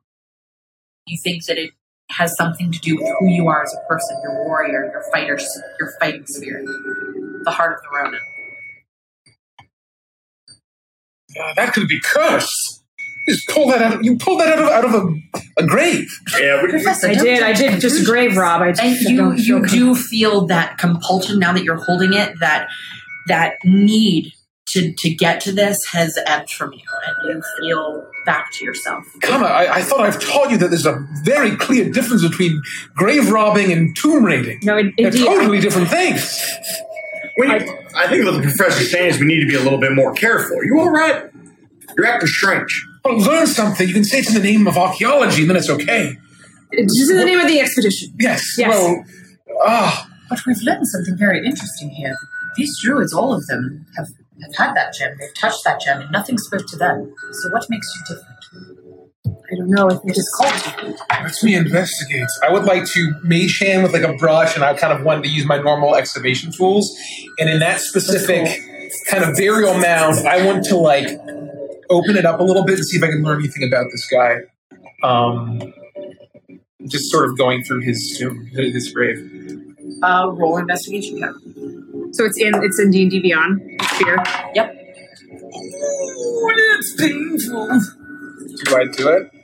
Do you do I do? I don't see it. It's K-A-V-A-N. Unless you've already used it. I haven't used it. It's not K-A-V-A-N. It's not urgent, right? Okay. I think it's and it should be in there because I added all the Curse of Strahdanya. Maybe I need to turn on something. 9. Looking through, you find bones and bits of trinkets and things that seem to have been buried with this entity, but you can't find anything in here that looks like it's nearly as valuable or as important as the spear. Is at that moment that you feel a hand, and all of you realize you are not alone. You feel a hand place itself gently upon your shoulder. Oh, what the professor? Tanya looks down at you. You are looking for knowledge in places you won't find it, Professor. Come with me. Let us walk. Where? To the Whispering One, of course. I'll look at everybody, and I'll sort of give a little nod. All right, lead the way. She takes your hand in hers, and she begins to stroll with the professor back down the hill, directly towards the wall of fog. I just start praying to myself that everyone's following me. They aren't.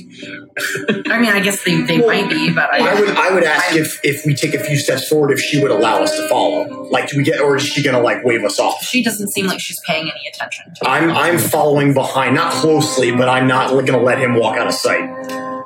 I'm rearranging all the stuff on the hill and putting it into a pyre. Yeah, take your time. I'm just going to kind of lazily follow the professor and just over. I'm not trying to overhear. I just don't want him to get out of my sight. You just hear me grunting as I'm dragging all of their shit. She, holding her hand in yours, you feel the coldness of her skin. You felt Victoria's hand, Kana's hand in yours before. You can always feel the thrum of their pulse directly between their thumb and index finger. And here, as you gently run your fingers along hers, hoping for that same thrum of life. None comes. Just cold. Almost like stone beneath your hands. She walks with you in silence for but a moment. She looks to the side, almost not fully looking, but casually glancing to see as your friends follow a bit behind. You look for knowledge, Professor. Yes, of course. But you look for it in graves and tombs. Why?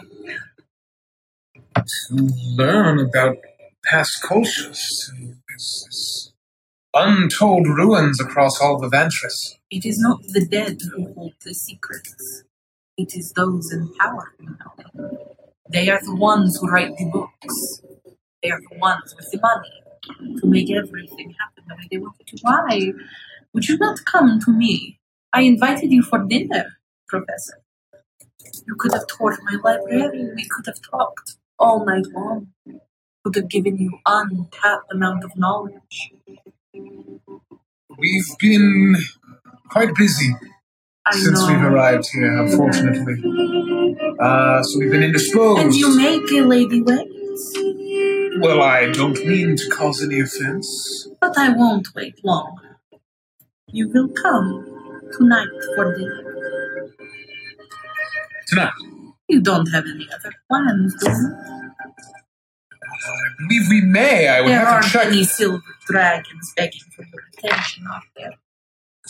Well, I don't know exactly what's begging for our attention. Them. Of course not. So you will come. You will come and we will talk. We are on the other side of Barovia from Ravenloft. So then you must hurry. Well, this is certainly a sudden invitation tonight. Oh, really? I believe I gave the invitation to you, but the moment you arrived in these lands. Yes, of course. You've spent so much time not getting what you wanted and not allowing me to have what I want. The pleasure of your company. As you saw, I did not stop you from defeating the three that wandered this land. I allowed you that victory. I appreciate that. Yes. I will... You fear me. She leans in. She places a soft kiss against your cheek. Oh. Well. She slowly tilts her face up and you can feel the icy cold breath on your earlobe. You have nothing to fear, Professor. I can give you knowledge.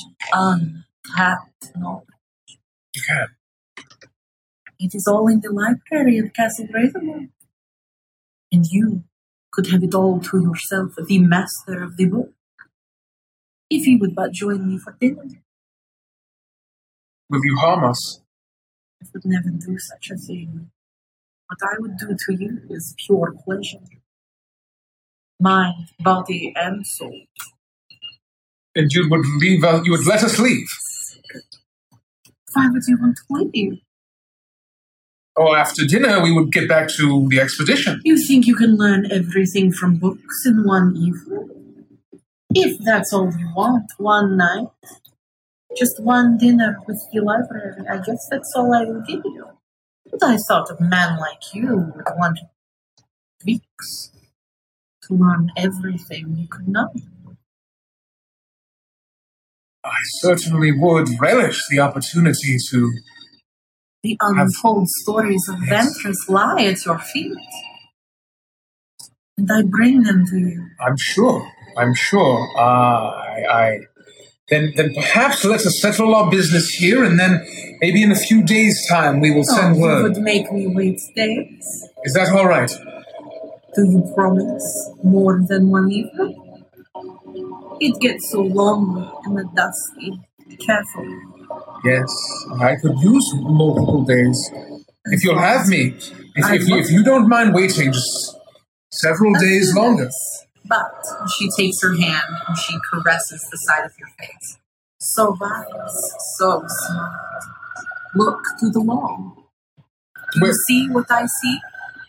And she turns your face and you realize at this point you are now standing immediately in front of this large wall of fog.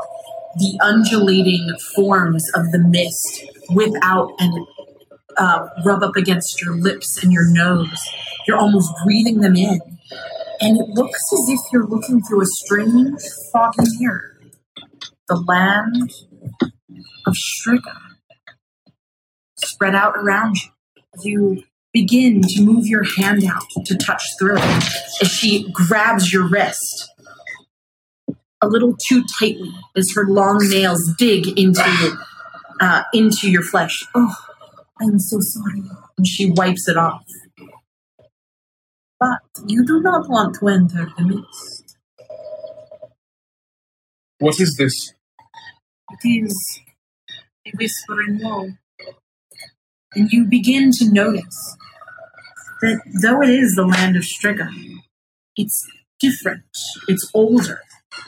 A white castle on a hill that you've never seen before sits beautifully, and an old church, but in pristine condition, down in a valley. It is the Strega I once knew. It is here to taunt. This land does not just curse you; it curses me too. Wait, this is my home. Before Barovia. beautiful, isn't it? You see the resemblance in the castle. My mother lived there once. I made Ravenloft to look just like her home. Though I could never accomplish the architecture that they did. It's beautiful, don't you think? Are we looking into the past right now? The past, the future. What does it matter? Don't let the illusion take you to an early grave, Professor. Don't touch the mist. Don't walk into it. I don't admire it from afar. Doubt that this is dangerous. This is the wall that Kana was muttering about. Is it not? Yes. They mutter, don't they, in their sleep? The women. Yes? Yes. Just a thing I have noticed. Well, I will make sure not to touch the mist. 2 days. 2 days. You will come for dinner. You will not make me wait longer. My patience wears thin with all of you. I appreciate the patience you've given us thus far, of course. Dinner in 2 days. She takes your wrist and she places it to her lips. And she places a kiss before she slowly begins to drink. Drink what? One gulp. She cut you. Whoa. One gulp. And then two. Before she... You can see the internal struggle as she lets loose your wrist. Your blood slightly staining the fullest part of her lip. As she lets your hand drop. There is nothing to fear from me. Yet. Do not disappoint me. And you will have everything you ever wanted. Countess? Professor. In 2 days. In 2 days. And in that moment, you see as her body begins to shake and move and contract.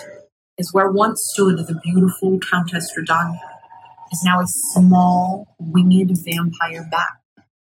As her wings begin to flap in front of you, the strange squeaking noise from her, she flips around your hat and slowly ascends into the sky as she flies away.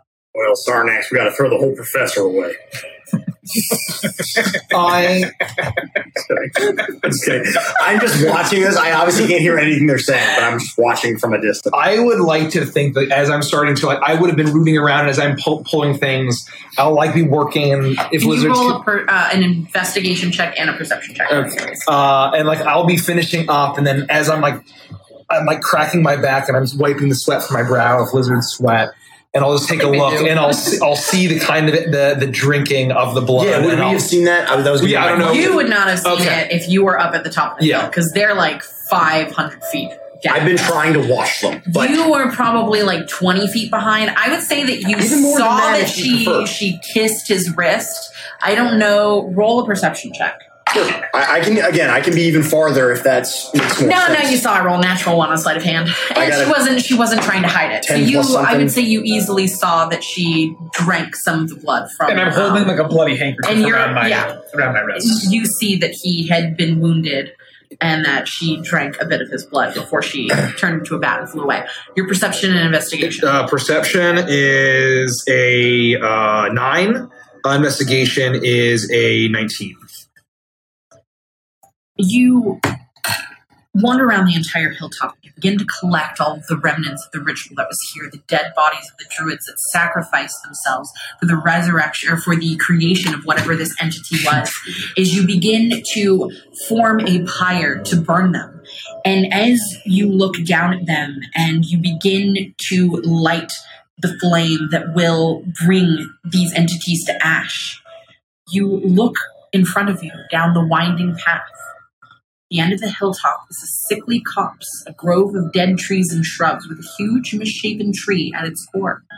Blood oozes like sap from its twisted trunk. It catches your eye and you can't help but stare at this. You are next. And I'll walk toward you. I would not have been really paying attention to Strahd taking him away because I'm so fixated on the spear and learning more about it. I'm like gently going through like the arm that I like cast away, and like in all my excitement, I'm now like gently laying back in the grave, and I'm trying to learn, just like combing through things as respectfully as I can to learn more about like the corpse that held the spear, and if there was like anything else, information of value in here before I would have like packed it all back up. So I'll say you would have been there because the professor did that before Strahdanya came up to blow him away. Oh, okay. And there was just the spear. There was, yeah, I think you were looking for what was going on with the spear. Okay. So there was nothing there. The bones seemed to be dismantled. They're very old. There was nothing else with it to give you any idea of who it is. You imagine you could ask people you've met or people that you will meet and see if anyone knows the legend of it. But the grave has nothing more to tell you. I'll have like pristinely wiped off the spear and it's sitting off to the side. I'm checking in my robe to make sure the gem is still there. It's still there? And you can constantly feel the thrum of the magic in it. Okay. And then I'm using my naginata to like push the dirt together and like pack the grave back down as neatly as possible, and I'll just kind of sit back on my knees and bow my head and just say like a prayer out of respect for the body I just went through. You do that. I'm waiting for the professor to re-walk towards us, and I'm just going to wait.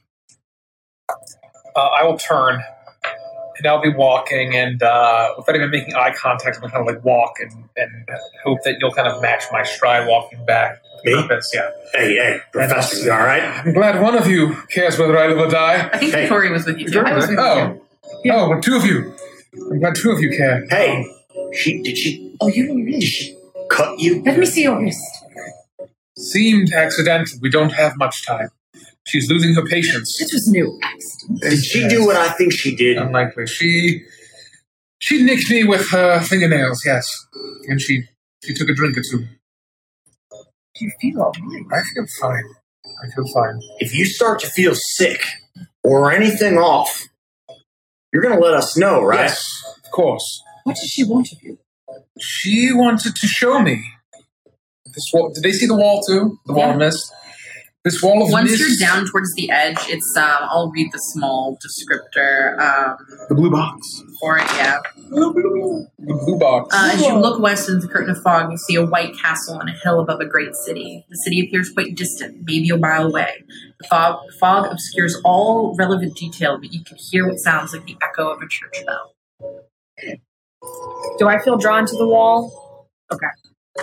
She showed me her home, where she came from, some place in Shriga. Through the mist? Wait. Through the mist. From Shriga? From Shriga, yes. I don't understand. Can we go through it? Can we escape? No, it would kill us, certainly.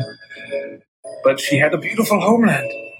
I believe what she showed me was in the past, but I can't be sure. So she didn't put this mist in place, then?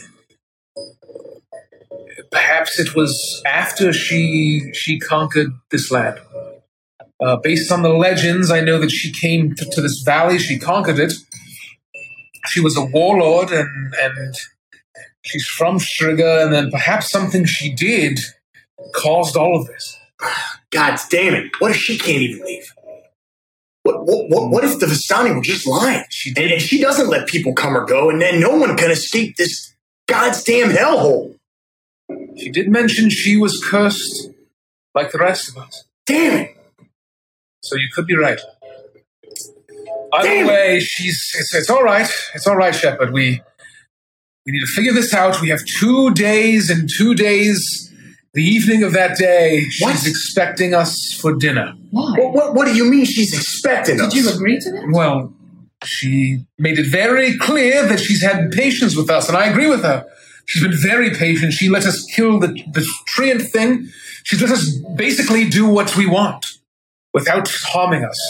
She's lost her patience, and she expects us to make good on that invitation that she gave us the second we arrived here. So you expect us to walk into that godforsaken castle without having fulfilled all the whatevers we're trying to do? I don't know if we'll take her up on that invitation, but I tried to buy us as much time as I could. Of course. And that's 2.5 days now. It's still morning, right? Yeah. So we have almost 3 days. Damn it. And so I think either way, we can just if we rebuke her invitation again, I believe she will run out of patience entirely and turn against us. Look, I get it. You're doing all that you can, and we appreciate that. But even if we don't rebuff her, and even if we accept the invitation, we're walking into the lion's den. We're not prepared. You're the one who set me straight. And I understand that. But I'm wondering, she's been mostly respectful of our wishes. Damn it! I don't want to gain her ire if we can prevent it. Even if we have dinner with her, she might let us leave. You think? I don't know. I can't know. What's the chance? I mean, I don't think so, but the professor's in charge here. And you're right. In charge of your own life, Mr. Shepard. No, I'm paid to make sure we all survive, and the professor especially gets back to goddamn Avantris. And I appreciate your commitments to your role. I don't know what we'll do. But for now, we have several days. We can start working our way back in that direction if we feel the need to. We will come to a crossroads. Do we take her up on our invitation and try to maintain her respect and have better access here in Barovia? Or do we decline and perhaps she will turn against us? Surely you don't mean head back to Vallaki now. Well, no, not now. But we have time. We are on the other side of Barovia. We've got business out here. I know that. But the business we have, Davian has already told us that the darkness and the power in the sunken city is beyond anything we could handle. Professor, you can't do this to me, Professor. What I propose... Perhaps we scout it out. It's at this point, I would say you make your way back up to the top and you're all together at the very top. Your pyre is burning. You're still staring at that tree. I fill them all in on everything that happened. So I believe we are at the crossroads. Do we accept her invitation to dinner or do we turn her down? Just uneasy, Professor. I saw the way that she looked at you, much the way she has looked at you previously. I think she has some ulterior motive, certainly. I just don't know what it is. Look, we go down to the swamp, we take care of whatever godforsaken creature is down there, we save whatever kid she's preying on like those other hags, and we make it to dinner, no problem. But we can't leave the swamp now, Professor. We can't. Why not? It's one of the cards. We're right here. It's right in our grasp. And then we might be more prepared to just walk into the castle. Please. I agree with Mr. Shepard. It does seem the logical course. We could stop by. I just worry about... We barely made it out alive against the coven that... occupied that window. But we know more now. We know what these creatures are. Yes, we do. However, if you look at this map,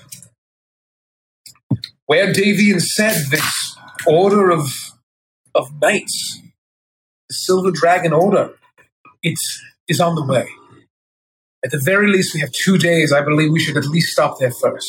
And you're saying that she mentioned the order? She didn't mention the order. And I believe that if this order is still active... She said, are you, compelled by a silver dragon? That's right. Sorry. And I imagine you would have said all of that. Yeah, so I would have said that. So she did tease that she knows of their existence. And I'm thinking that we need all the allies we can get. I don't want to just let our anger and our rage throw us into a swamp that we'll never come back from. Fine. But if we can get answers. Yes. And I would rather learn as much as we can in these next 2 days than get ourselves into danger. I believe we will have plenty of time to collect these remaining artifacts that are spoken of in the cards if we can just keep Strahdanya off our backs. As long as you understand... If we step foot in that castle, there's a very good chance we are never leaving. Not without her head on a pike. That's right. Well, perhaps we will just decline and we'll deal with whatever may come. I think that's probably the more likely route. But I tried to buy it as much time as I could. I understand. So if we could return now, we stop by the winery, we deliver the gem, and we get on the road and we start making our way towards this enclave of knights. All right. Agreed. Fine. All right. Are we ready to go? The second I would have felt the call to walk in, I would have just walked in. So you're not going to talk to them at all? Well, I would have been... I will talk to them when I get back, but if I noticed this thing of creepy trees and shit, I would have walked there immediately. Like, if I'm back or if I've seen something and I can come back. So I'll say that all of this happened while you were burning and you just started burning. Okay. So it's not to split you guys up. So so you've noticed this thing. So this tree. So I'll look around and I'll, after this whole conversation, I'll just be kind of quietly watching as everyone converses. As I look from the professor, I look at his bloody handkerchief, then to Victoria, then to Kana clutching. I'm still praying over the grave. And the grave. And I'll look at Shepard and his anger. And I'll look at everyone and say, well, I trust you, Professor, to make the appropriate decision as the leader of this expedition. But if we end up in that throne room, let fate fall where it may. Yes. But I have business in the grove over there. Where? What do you mean? I'll look down to where... Do we see the same thing? Yeah. Has that always been there? I believe it has. And I believe it is a great source of evil. I must purge if you will give me the opportunity. Well, we will accompany you, yes. Either way. So I'm standing up from the grave. I've got the spear in my hands, and my head is hanging. And I'm going to outstretch the spear a little bit and do like a 90-degree bow, and my hair will kind of billow straight down towards the ground as I stand back up looking at the grave. And I will say, I am honored that you have chosen me, mysterious warrior. I hope I have much to learn about where this mighty artifact came from, who yielded it, and why I was chosen. But I am humbled by the calling, by this gift, and I hope to wield it with honor and dignity. I will bow again. I've got my Nagi knot on the back, and I will take one last look behind me at the tomb and follow basically in the back behind them, and I'm just like inspecting it, looking at the blade, trying to look at the tassels and see if I can infer anything else from the spear. Okay. You begin to make your way down the winding path towards the strange, decrepit tree at the very center. The dead trees creak and sway in the wind. They loom down over you, their shadows casting around the entirety of the circle. And at the very center, this dark tree, the knotted wood forming the shape of a face that appears to be crying blood from it as it's pouring out of this tree. It's the tree in the very center, like this. Okay. Every bit of wood that splintered from it, you can see the bubbling, oozing dark blood as it pours out like a thick liquid. I'm going to reach down a finger and looking at it, you see embedded in the base an axe, where the axe is puncturing the wood. It looks like it almost is red from pain, as if a wound had been caused there, and blood drips from it, your attention drawn down to a skeleton that lies at the base. Old, brittle with age, discolored by time.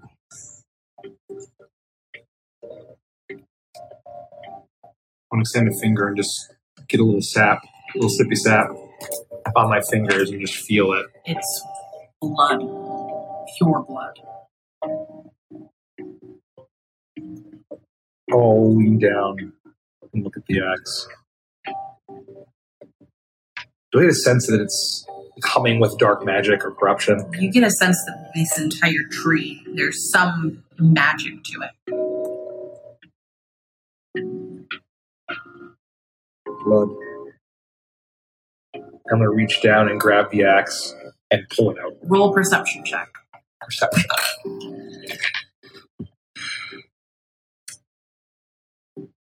Perception, you say, 20.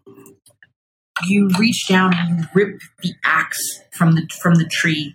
The wound still open as blood begins to pour more rapidly from where the axe had once been embedded into it. And as you stare this close to the wood, you realize this is the wood that the staff was made from. The staff that you lit on fire. This must be the Golfeus tree. This is the devil tree. This must be the source of the corruption. I'll look around. Do I see like all the blight corpses just all littered all over the place? It looks like the earth has almost taken them back the same way it did with the giant tree ant. There are bits of them still sticking out, hands outstretched. I'll lean forward and I'll kind of touch the bark. This tree, the face within, immediately is not unfamiliar, but great darkness. This is the pestilence on this land, the creeping death. I must purge it. Do we sense the same rumbling anymore in the roots? Here in this grove, yes, you do. And you can all feel the magic of this tree. It's very palpable. There is something special about this tree. Do I get the sense that this is like a tree that needs like purifying, or if this is like the source of the purity? I would say you would need some kind of spell to determine that. That's not something you'd be able to just look at it and see. Okay. Like, you have to expend resources to determine. I'll reach in. So next, maybe investigate this skeleton before we burn the tree. Have a closer look. This warrior perhaps wielded this axe, and you may learn more of why he was here. Have a closer look. So I want to approach holding the spear. I'm going to have it in my lap and I'm kneeling down. I see him holding the axe and I just want to discern. It's easy to see that it's the skeleton of whoever tried to, who embedded their axe in it. It looks like it was probably killed by twig blights. Twig blights, okay. Any, I guess, identification? I imagine it's so old that to learn anything at this point, you would need to expend a resource, which is, I think, what Mickey's trying to do. I am going to take the branch of Edelwood and cast it into the fire. As it flares up, I'll stare into the flame. Garrix, I feel your power now more than ever. I have encountered a vile, wicked tree which spreads its blight through the land. I intend to purge it in flame. Is that what you will, Fire Lord? Guess augury. Second level spell slot. You cast your spell and you wait for the fire to give you the response of weal or woe. But no answer comes. Fire Lord.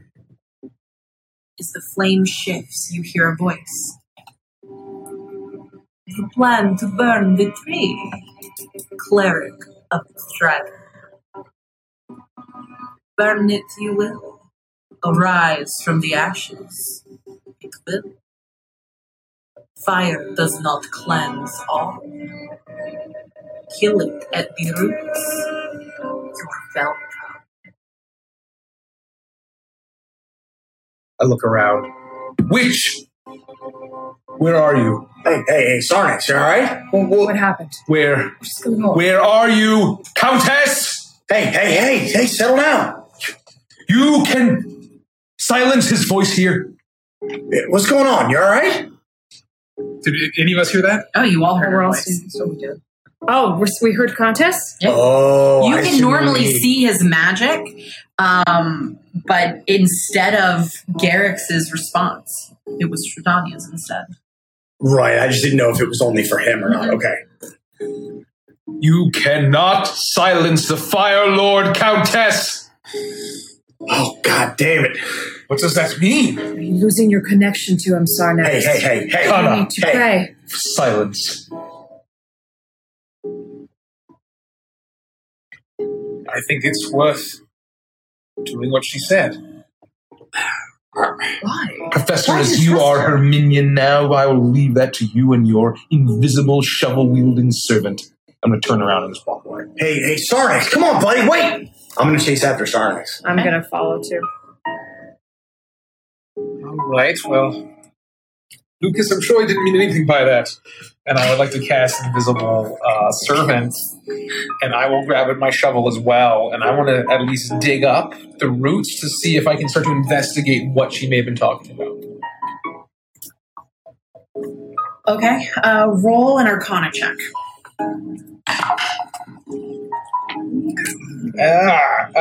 Four, 9, 10, 11, 12. There is some magic to this. It seems to emanate from the roots itself, but you also see that there's some protection magic to this. You imagine that a detect magic spell is what you'd need to truly understand how to solve this issue. Then I will take 10 minutes, and I will say something, spend some Arcanum or whatever, and I will cast detect magic. You place your hands on the tree, and by the time you're done, you're covered in the blood of this tree, but you now understand it.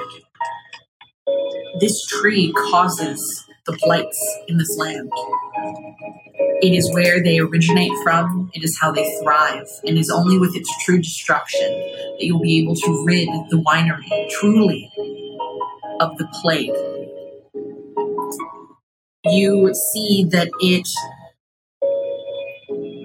has protection magic, where piercing, bludgeoning, slashing will do nothing for it until you've burned it to the ground. But burning it is not the end-all be-all, because it will regain itself every day over time, unless once it has been burned, its roots are ripped from the earth.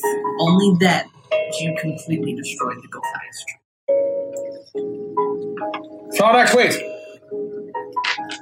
I will have walked probably to the pyre at this point. As I'll stop.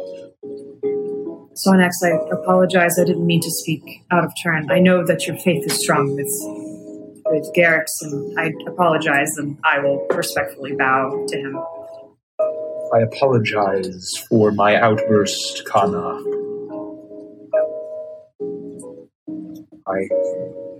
I must. One moment, Professor. Allow me a moment. Please.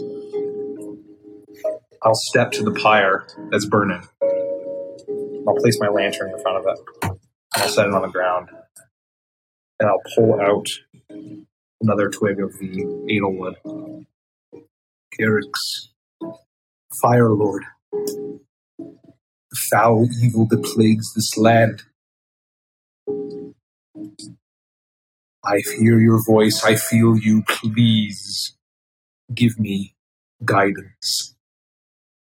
I wish to press forward and purge this land. Is that within your wishes, Fire Lord? And I'm going to take the twig and throw it into the burning pyre. I need your voice. I cast Augury again.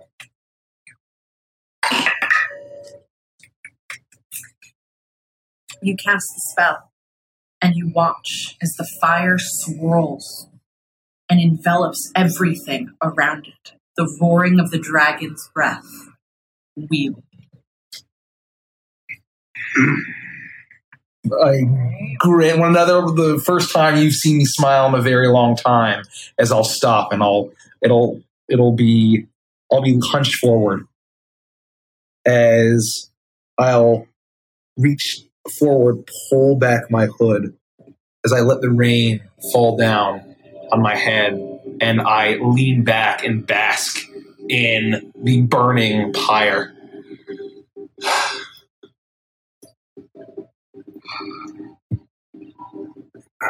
Buddy, all right? Grant me the power to destroy. I'll lean down and I'll quickly pick up the lantern as I walk back to the grove. Yes, Professor. We must burn the tree. Afterwards, we'll destroy it in its entirety. But the first step is destruction by fire. Are you all right? Are you good? I'm going to immediately cast fire from the lantern on the tree. Damn, all right. Sarnix. As I'm going to cast third level guiding bolt. Or not guiding bolt. Scorching ray. Third level scorching ray. All right. Is there an AC for that? There are four attack rolls. Yeah, roll them. Well, let's see if these fail me. Where's my other die?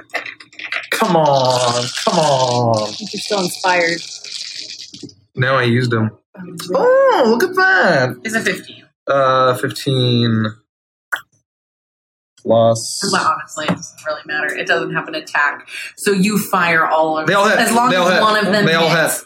You ignite the flame or the tree in fire, and you watch as it burns, the blood oozing from the open areas of the tree sputter and pop as you stand and watch this entity burn. It has 250 hit points. It's going to take a while. As you stand and you watch it burn, you splatter with blood as it pops and splatters your face. And finally, you see as nothing but a stump and embers remain in front of you. Well, now what? I pull out three shovels. You see me hand one to midair, and then it starts floating. I'll chuck you one. Son of a gun. And would you like to help as well? Oh, please. And I'll chuck you the other. So what? We're digging the whole damn thing up. Dig out the roots. I mean, exhume them all, every last root. We cannot leave a single speck in the ground. All right, we just watch our asses, all right? All right.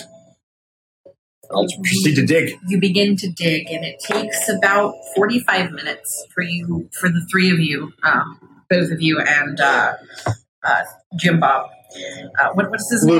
Lucas, thank you. For the two of you and Lucas to exhume the roots. And as you remove the stump, you begin to grasp your hands around the roots and pull, and they feel like worms beneath your hands. They're almost soft, and they undulate, but not with life, but with the remnants of the blood that was coursing through this. But you're able to pull them.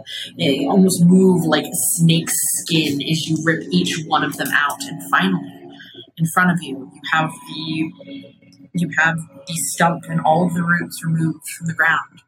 We're all level 7. Hey! Fuck yes! Thank you. Woo! Professor, this is pretty fucked up. Now what? What has to be done? We burn the rest of it? I mean, what? Yes. Burn the rest. I will leave it with the Sonax what we do with the roots. Yes. You throw them in. I would say you now know that with the Golfeus tree killed, no new blights can be created within Strahdania's domain. Holy fuck. Yeah. It is done. It is not done yet. As I go around and I finish casting oil across this entire grove, and I'll step back and cast a little bead of fire, and as I ignite it, and stand in the rain and watch it all burn as the ashes are scattered from the previous fire. I just don't understand why she toys with us. Why she would initially help them create this horrible thing and then... It's what the powerful do. Help us destroy it just in the same way. They get sick enjoyment out of torturing who they think are the weak. Yes, that is true.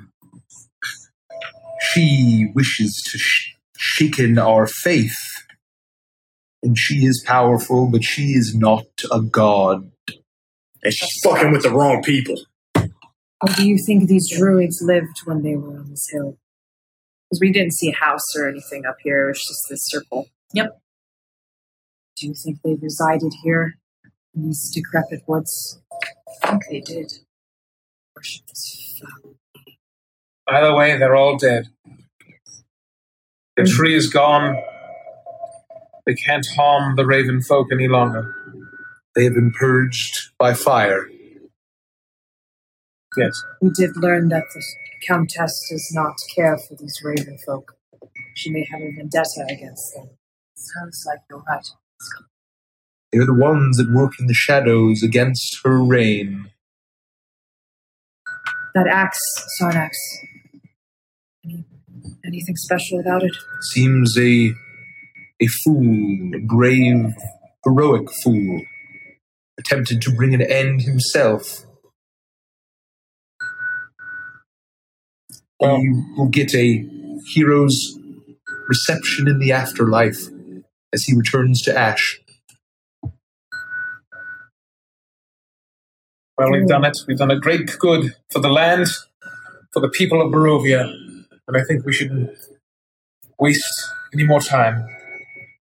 Shall we go? I pull out the gem. Is it still safe in my person? And I look between the professor and Sarnax. Do you want me to hold on to this until we get back to the winery? Yes, please. As the fires kind of go out and the ashes remain, I'll pull out my seed. I'll plant one at the top of the hill and one exactly where I believe the center of that evil tree was. I'll follow behind him and do my little cleansing ritual, and I will pour the water of my water pouch over the sea. Thank you. Thank you. Let flow in water. A new tree will rise from the ashes, removed from the destruction. It will lift its mighty limbs and give praise to fire. I am ready. I thank all of you for your patience. Hey, you gonna be all right, buddy? I'll be fine. I feel emboldened by the guidance of dragon fire. All right, you gotta do me a favor, because you're steadfast, and when you get a little wonky, you set me a little off. All right, so just try to stay on the path. All right. Mr. Shepherd, I think this land has shaken all of us. Sarnax is unflappable.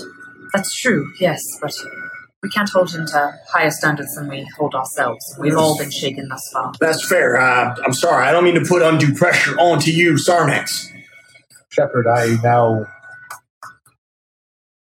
realize it is your burden to walk steady. I will do my best to light the way. Hey, that's all we can ask, right? Live together or die alone. I'll just go. Well said. Step forward. Please lead the way. Rosie. You begin to make you're going back to the winery. Yes. Mm-hmm. You begin to make your way back towards the winery, and you finally see as the vineyard is close to you. And you notice 1, 2, 3 dead ravens on the pathway towards the vineyard. Oh, hell. Immediately run up and grab one of them and see if it looks like the same ilk. No, this can't be. It looks like a raven. They don't have any differentiating features as other ravens. They all look like normal ravens. You said four? Three. And they're all in the same spot. You noticed the first one and probably would have inspected it. And then the second and the third seem to be in the same spot. I'll pick one of them up as we're walking, and we gotta bring them back. We have to. Who could have done this? We don't know if these are raven folk or if they're just ravens. Do we want a chance? I will detect magic, and I will see if I can... You're going to stand here on the road for 10 minutes and detect magic? Yes. Right? I say we have you ritualize it as we walk. We should grab these and go. Strahdanya said she was pissed with the raven people. This might be an omen. I think we know who did this.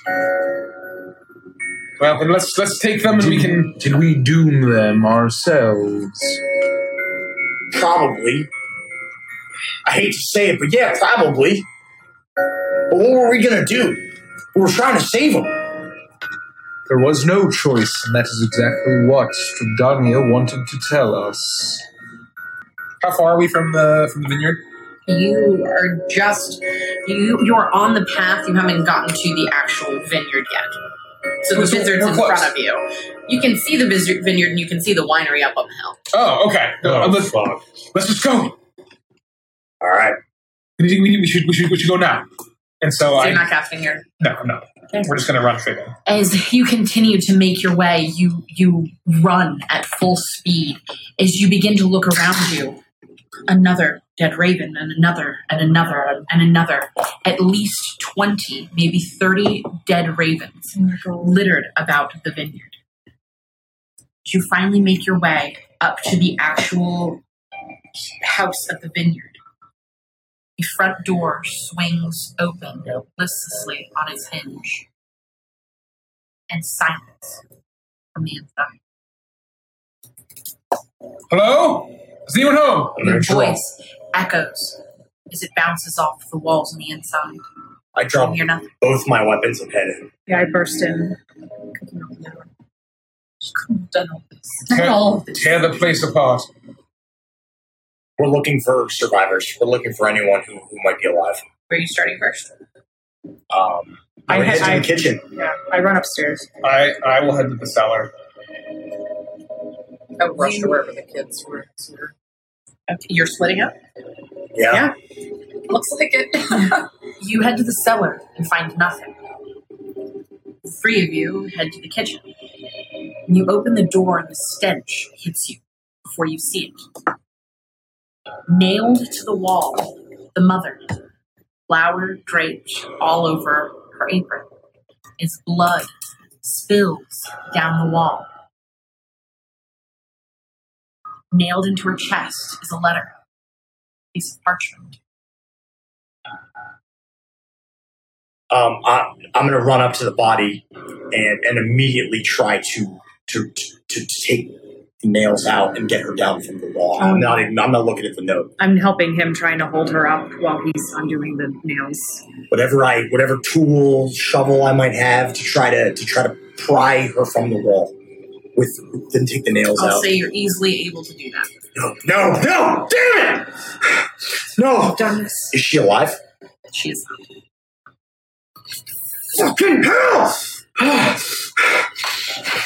We'll slowly lay her down on the kitchen floor and try to remove the note from her chest. You slowly remove the nail, doing everything you can to steady your hand, to be able to do as little damage as possible. And you see a faded piece of parchment, one of the pages from the ledger of the wine sales, the one where they stopped selling wine to Strahd, nailed into her chest. An S in elaborately calligraphied lettering in the woman's blood, written over the front of it. I'm going to just basically, yell. Scream anguish, anger, pain, and throw my hat on the ground and just sit there. Loud. I mean, yell. Victoria, you hear as Shepherd yells. Are you continuing? I would pause for a moment, but and just kind of wince, but I'll keep going. You open the door to the room that you know to be one of the children's rooms. And sitting on the bed, Strahdanya, slowly brushing the hair of the young girl that you had saved just the day prior. In one hand, a goblet. She sips from it. You see as the blood slowly drips down the side of her face. The young girl is ghostly pale, her eyes wide as she looks at you, her entire body shivering. She looks horrified as she looks at you, but she makes no move to move towards you. Do I see any markings on her? She looks completely unharmed. Well, you got back a little earlier than I had expected. I thought that after my little message to your friend, you'd spend more time mourning a lost connection to a god. I didn't have enough time to clean up. It's unfortunate. How could you do something like this? Do something like what? I'm simply taking care of the young girl. All of those ravens along the road, all those people. They were but illusions. Looks like a talk to me. I don't believe you. You don't. That's fine. Why would you, even if they were, why would you leave such something so dark? Oh, but you know, don't you, Victoria? You feel it in your heart too. The cold of wickedness. The fun of doing something you know you shouldn't. The adrenaline that pumps through your body when you see the fear on someone's face, you know it. I won't deny that this land has brought terrible things. Oh, you think it's this land? I could smell it on you before you even walked through the maze. I don't... You've given me no reason to believe that you know anything of me, and you may have shaken Mr. Science's faith with his God, but I have prayed to mine, and I am standing forthright in its light. You have caused me to slip before, but it will not happen again. Your God turns his back on you. As he walks away, you view his wounds. He does not come for you here, not in this land. Pray to him all you want, but by the end of tomorrow night, he will be begging for me. Have you killed all of them? Killed all of whom? Don't say such things in front of a young lady. And she looks down and she slowly places a kiss on the forehead of the young girl. She's being overly dramatic. There's nothing to fear here, is there, Vasha? After all, you've died once, but it was not by my hand. As she begins to stroke her hair. Would you like to go play with little Bucephalus? Please. And she pats her on the back. Go play. I will watch you. And you see as Vasha begins to sit up and she's absolutely shaky, completely pure white. And she turns back. My mommy. Stop. We will get her later. Go play. And watching you. And Vasha completely silences herself as she moves over to the rock forms. And she sits astride the wooden Bucephalus, and every time she rocks forward, a look of pure sadness on her face. Fear. And every time she rocks, you see the words, is no fun, is no Blinsky. Just kind of turning my I don't know where she is in the room, but kind of trying to put myself between her and the child facing Strahdanya. Where are the other children? What have you done with them? I think you'd have to look for them. I don't know. They ran away. I wasn't very interested in the boys. It was the girls. The girl I was interested in most. But you can leave. And Vasha and I are playing just fine. That is not going to happen, Strahdanya. Oh, you look so angry. I am angry. Good. You've gone too far, and this will not stand. I haven't gone far at all. But I will. And you will like it. Now back to your castle. You don't tell me what to do. At least not in that weak tone. If you're going to order me around, do it with some power. And you see as she stands up and she towers over you. She is maybe even 6 inches taller than you in the heels that she's wearing right now. And as she towers over you, her bosoms are heaving. If you want me to leave, you will tell me. You will force me to go. Or are you weak? Use your god, Victoria. Use him. She stares at you, her eyes unflinching. That's what I thought. She pushes you to the side. I have other things to do. I'll go check on the boys then. Stefania, I'm begging you. You've caused enough bloodshed here and of darkness. Please, please leave these children. She reaches out, she grabs your wrists, and she pulls you to her. She looks down at you, and you see a hint of softness on her face. Are you sad? Does my nature make you sad? It scares me. Then run. I won't. Not from her. She's good enough. She reaches down and she kisses your lips, she kisses your neck, and you can feel her fangs lightly graze right where your blood is pumping in your veins. That is the passion I am looking for. You will serve me well one day. Keep the girl. I have business to attend to in Vallaki. And clean up my mess. I don't have the time. She turns and she looks at Vasha. She's weak, but she's getting there, don't you think?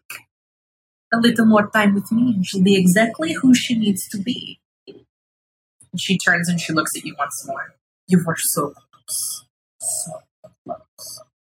And she turns and she strides from the room. You can all hear the sound of her heels falling when you fall at. So just were the three of us in the kitchen? Yes. No, I'm going to, as she turns away, cast message. And so I'll kind of let my hand fall down to the floor, pointing through the floor, hopefully to the professor. And she's coming. She's in the house. So who's where? That's what I want to know. So yeah. The second I heard you scream, I would have booked it back to the kitchen. I guess my point is, whoever's not with me, I would be yelling for them. Like, Professor! You know, whoever's not with us, I would be yelling in anguish and anger. My intention, after kind of seeing what had happened previously, is that as soon as we saw the horror and the carnage, Sarnax wouldn't have left all the ravens around, so I was going and like collecting all of them. But you're not upstairs. And then, no, I'm not upstairs. Okay, so I would have been so like you're outside collecting. Ravens. Did you not go upstairs? No, I started to go downstairs. The second you yelled, I would have gone straight to you. And so I'm the only one with you. Okay. I'm like resolved of like, you know, this is over with, and like even when I hear I will finish collecting all of them and trying to like scoop them all up in my arms and bring them over. But whenever I'm done with that, I'm not going to bite. I'm just yelling for the team, essentially. But you say, and now we hear something coming down the stairs. She's only 2 rooms down from you. Oh, I thought she was upstairs. You are. That's where the kitchen is. So the kitchen is upstairs, then there's a room, and then there's the children's room. Then, okay. And so she's in the children's room. You hear as heeled boots or heeled shoes begin to make their way away from the kitchen and towards the stairs. So then I'm going to slowly hear them descend. I'm just going to bust the door open and scream, like, Victoria! And, like, looking out the kitchen door. You bust your way out of the kitchen door. As you begin to scream, Victoria, you turn and you see Victoria in the doorway of the children's room, her face completely flushed. Strahdanya slowly making her way down the stairs. She doesn't even look at you. Her eyes are on Clayton as you see him barreling up the circular stairwell from the basement. As he makes his way into the room, she looks directly at you. Good evening, Professor. She's holding up her goblet. She takes a drink and she tosses it to the floor. Blood spills everywhere. Please clean it up. It's still warm. A little too warm.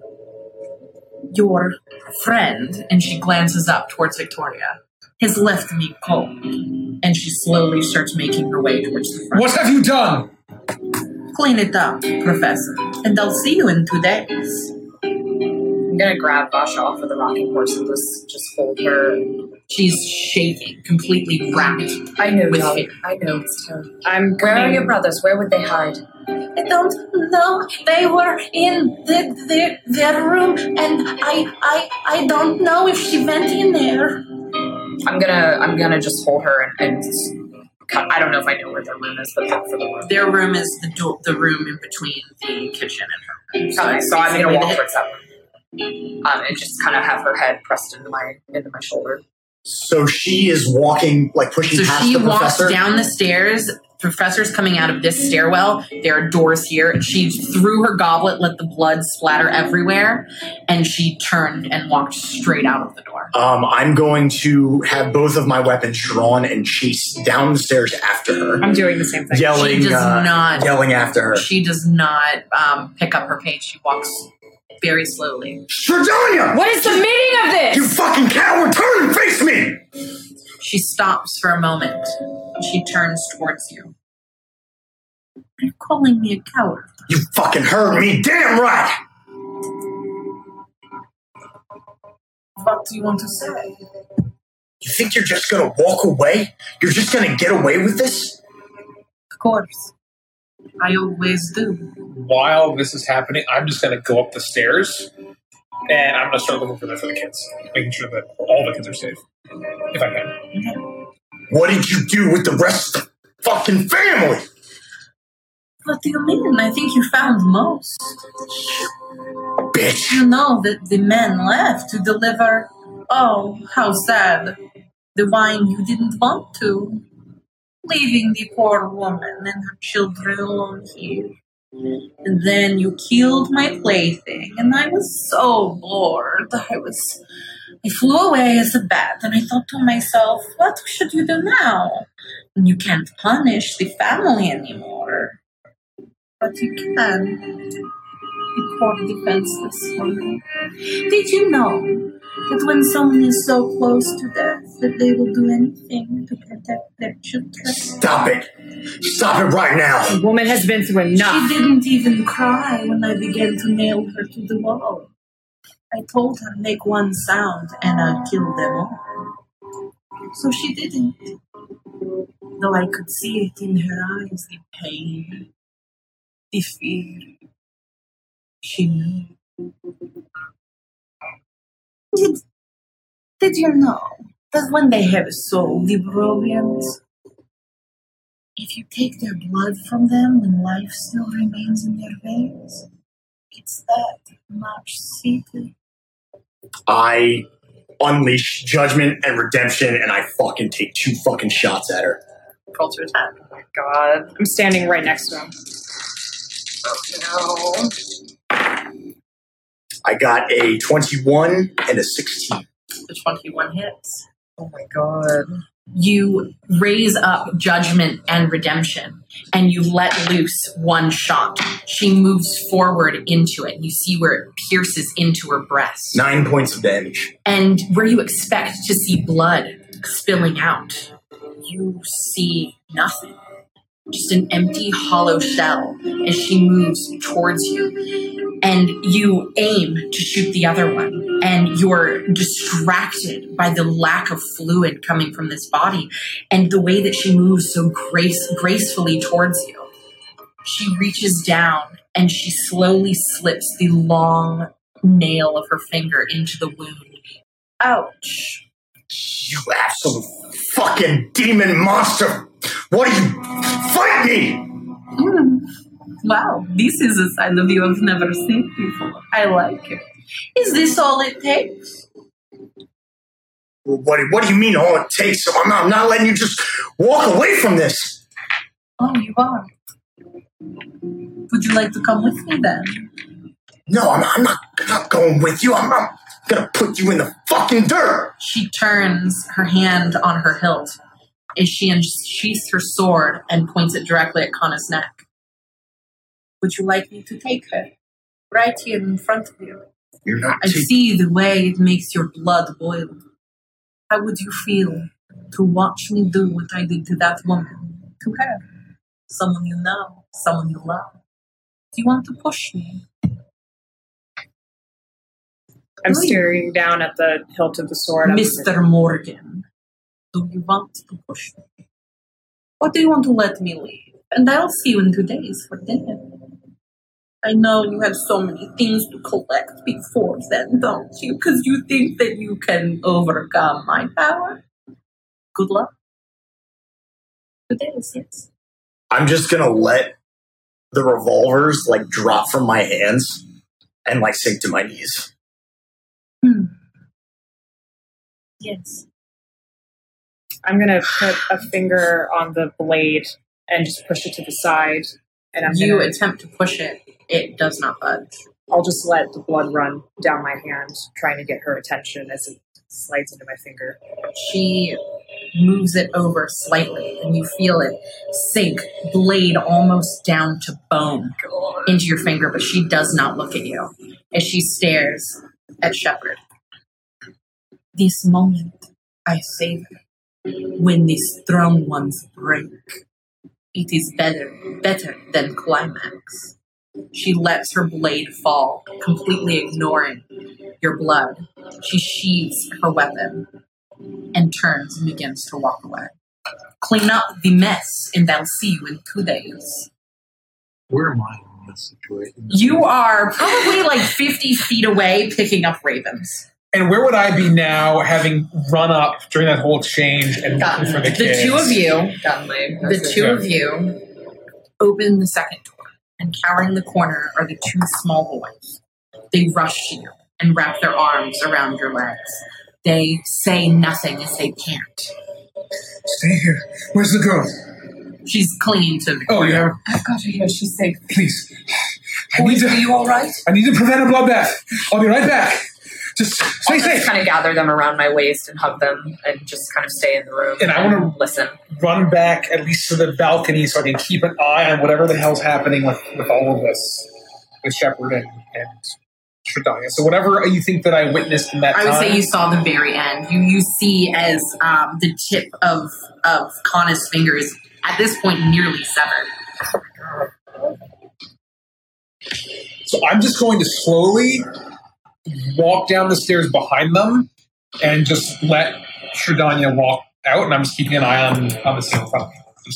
So I'm doing. This module is the reason I drink.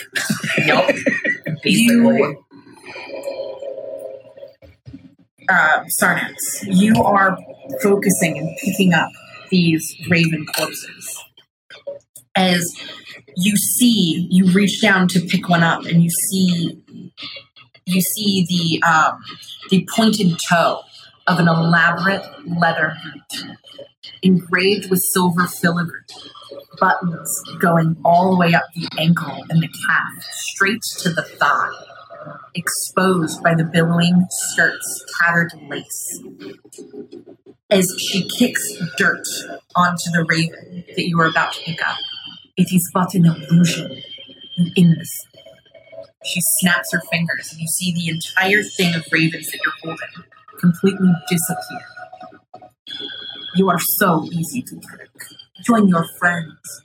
They are so weak without you. And you may want to consider drawing a half bath for your fiendish friend. He is shaken.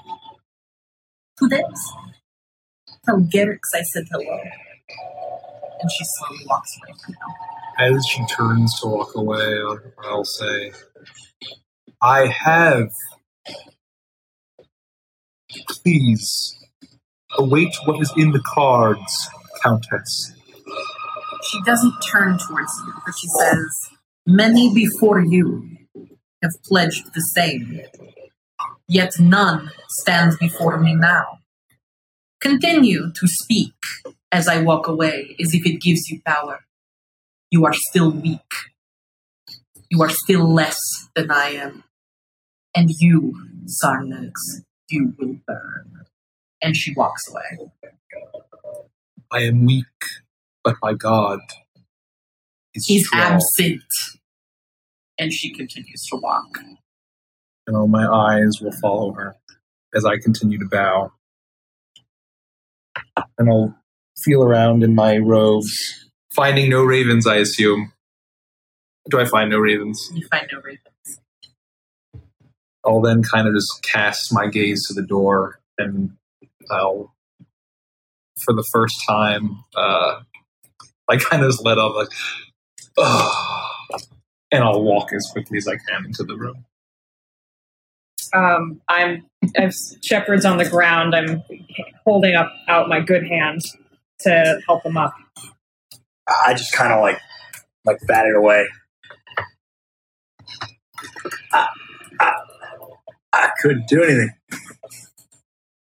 She threatened you, and I froze. You did very well. I'm still in shock of Stefania. We should group up. It doesn't matter. It doesn't matter. Shepard, please get up. You would have killed us all if you fired another shot. Thank you for not doing so. Let us help the children. Think of the children, please. We're going to kill her. How? The cards. The cards. We need the sword. We need the relic. But once we get those, we can do it. We need to hold on. Perhaps we need to find Davian right away. We can hopefully help. Davian's alive. Help the mother. All right. I have the gem. She may still be saved.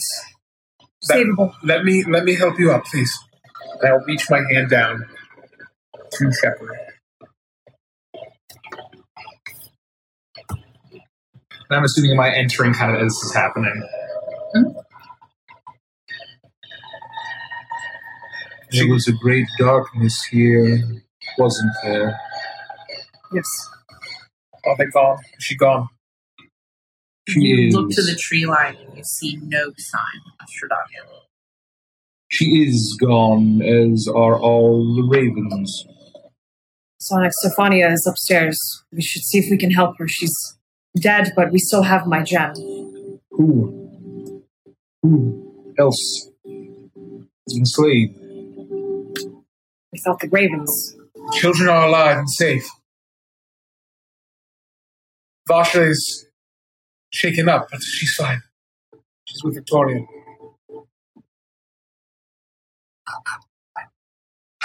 I don't fucking get it. She knows what we're doing. She didn't fucking care. She wouldn't fucking fight me.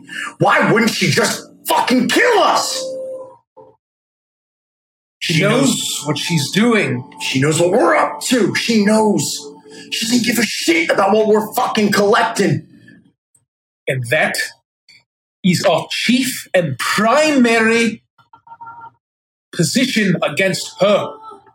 That is our advantage, Mr. Morgan. Let's not forget that. She's letting us do this because there have been many before us that have forgotten a reading. And in the cards, they've been fated to slay Strahdanya. And she thinks we'll be just like them. Let her think that. For as long as we possibly can. She believes correctly that we are weak, but these adventurers did not have Garrix on their side. Shepherd. It is in the cards, and more. It was in the flame. I saw it. You will be the one, as will all of us, to break this cycle.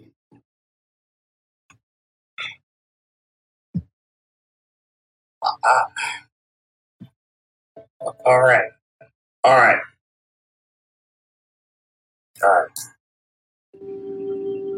Can you help us, Onyx? I will see what I can do. We must try to find Davian. Perhaps this gem will help, and I will hand the gem to. Thank you, Thomas. Lead me to her. I'll lead the way. I'll step forward. You make your way back into the winery, back up the stairs, past the open door of the children's room. You see Victoria sitting there on the bed, surrounded by the children. You've stayed with them, right? Mm-hmm. Yeah. And they are, all of them, seem confused. You've spoken with them. None of them realize the fate of their mother. You hush them. You tell them it's going to be okay, that you'll protect them. You don't seem to fully understand who Strahdanya was or what she wanted.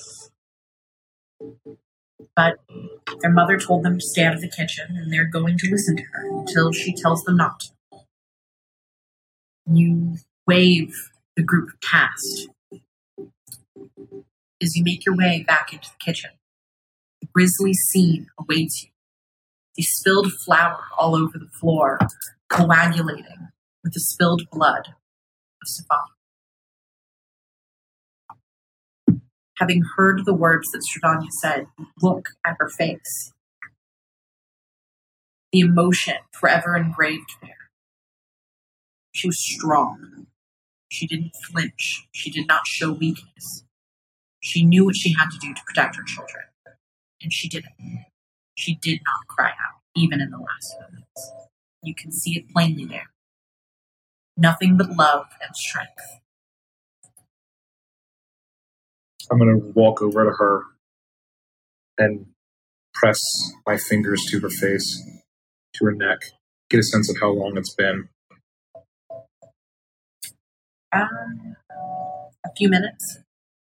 It seems like she had been killed probably right before you come in. I'm going to look at the gem. Maybe 10 minutes.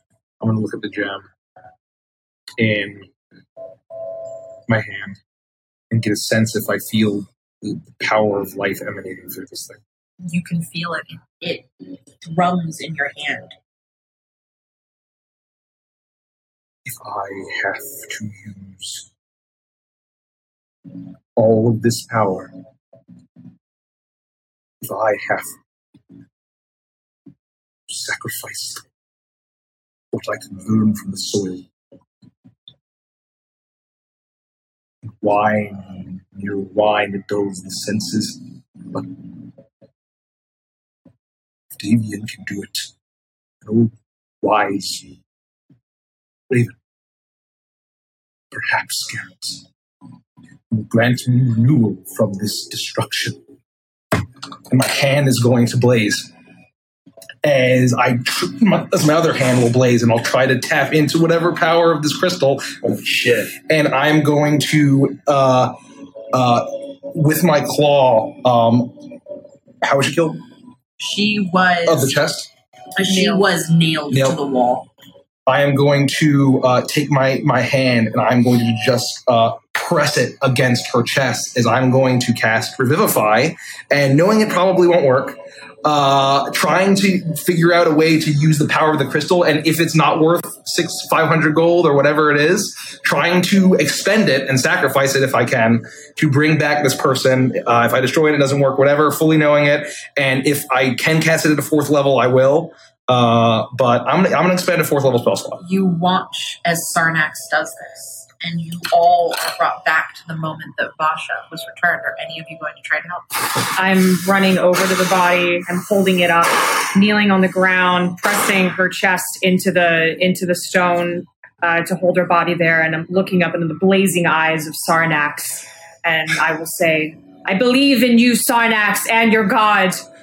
May the fires burn and bring her back to life, and may those flames, Garrix's flames, reinvigorate her and fuel her with the life again I know that once throbbed in her veins. I believe in you." And I will just shouting into his head, into his face while I'm holding Do not head. Believe in me, Kana. Believe in him. Believe in the fire, Lord. I'm still like kneeling while this is going on. I take my hat off and I silently pray to Garrix. Okay. And I will say, Sarnax, Garrix,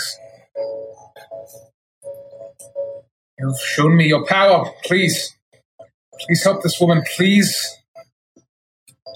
restore her life and I want to start using prestidigitation to clean the blood from her wounds and just clean her up and just try to make her look less ravaged and kind of make her look as respectable as possible. I need you all to roll a d20. While they're doing this, I'm gonna hear the shouting, and I'm just gonna hold the children's heads against me as much as I can, and just kind of hump them. I need you to roll one too. And as I'm doing this, I say, "Power, Garrix, you have given me the power to destroy. Now I ask you for the power to renew." I got a 17. Just flat D20? Yep. 17 as well. Fuck yes. Another 8. Twist. Oh, wait. Twist it. Twist. Fucking twist. You're the one doing this shit. Right? What did you get? Oh, we got another one, I think. I also got a 10. Did we add that already? We did. Yeah, a natural one. I'm doing one more. One more. Roll really good dice. Roll the best. This is my best dice. Your best. Just give it a good shake. Well. Okay. We got some twists. Give it a good shake. A 12. Okay. No, it's a... Oh. Yeah. But you have guidance, right? You guys get guidance? Or no? Okay. 2 17s, a 12, and a 10, and Victoria did not roll? I got a 10. She's calming the children to keep them from running through the room, hearing Kana screaming to bring her back to life. Yeah, I'm just like... And she's like, don't you listen.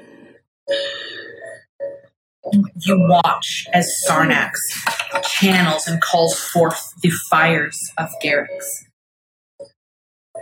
Flames begin to swirl around you, shooting forth from him into every single one of her wounds. In one hand, he holds the gem, the other, fire is bursting forth from every follicle of his flesh as he presses down into her. You see the wounds begin to cauterize. The smell of burning flesh, fire raging around the entirety of this room.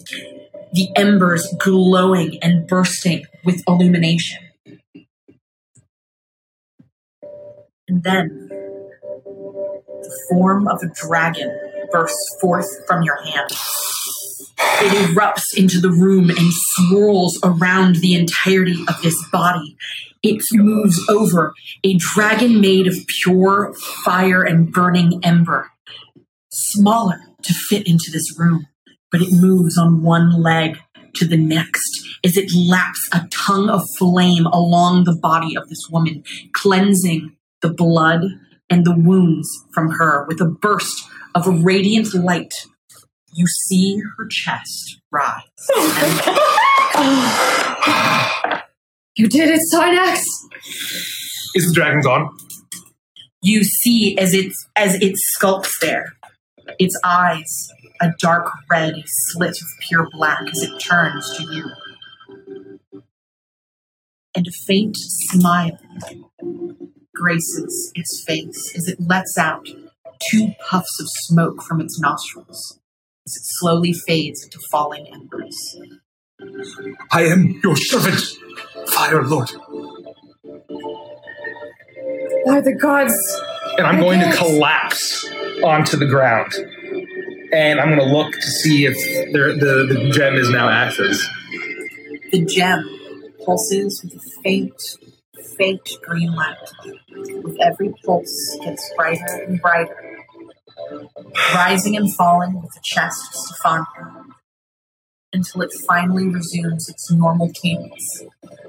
You watch as her lips twitch slightly and her eyes slowly flutter awake. She looks up. Oh no, it's dinner time. I must have slipped and hit my head. I had a horrible nightmare. Sarnax, you fucking did it! Are you alright? I have the worst splitting headache. Don't move too much. It's easy, everybody. I will feel it. All the blood, the wine that was cleansed with the fire of the dragon form that burst forth from Sarnax's hands in the help of your prestidigitation. I'm holding her up, just letting her You're fine, sweet child. I have bread that I have to make. Dinner is... The children are not going to feed themselves. Please do not worry yourself. Are you back already? We're back, and we're not going anywhere. You rest and we will do whatever you need us to do. It's the strangest feeling I've ever felt. I can't even imagine. My heart, it feels very heavy. Do you remember what happened to you? I had a horrible nightmare, not one I would like to repeat. Can you just sit? Please, no matter what we say, just sit and don't do anything else, please. You don't have to ask me twice. And she begins to pull herself up off of the floor. Kana helps to right her, and you slowly help her to sit down at the table.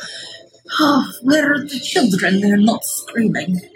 Victoria's with the kids. She's with the kids. I'll scrub your floors. I'll learn how to make goddamn bread. Just don't do anything else, please. Don't, darling. Oh, and she reaches out and she grabs your hands. You are the sweetest thing. I don't know what we would have done if you had not come into our lives, all of you. And the children run in and they wrap their arms around her. They pull you into a tight hug. Mommy, you're okay. What happened? Oh, sweet darlings. Fell and hit my head, and our lovely friends have patched me up and they've offered to make us dinner, so... And the little girl looks up and she looks up at Clayton for a moment.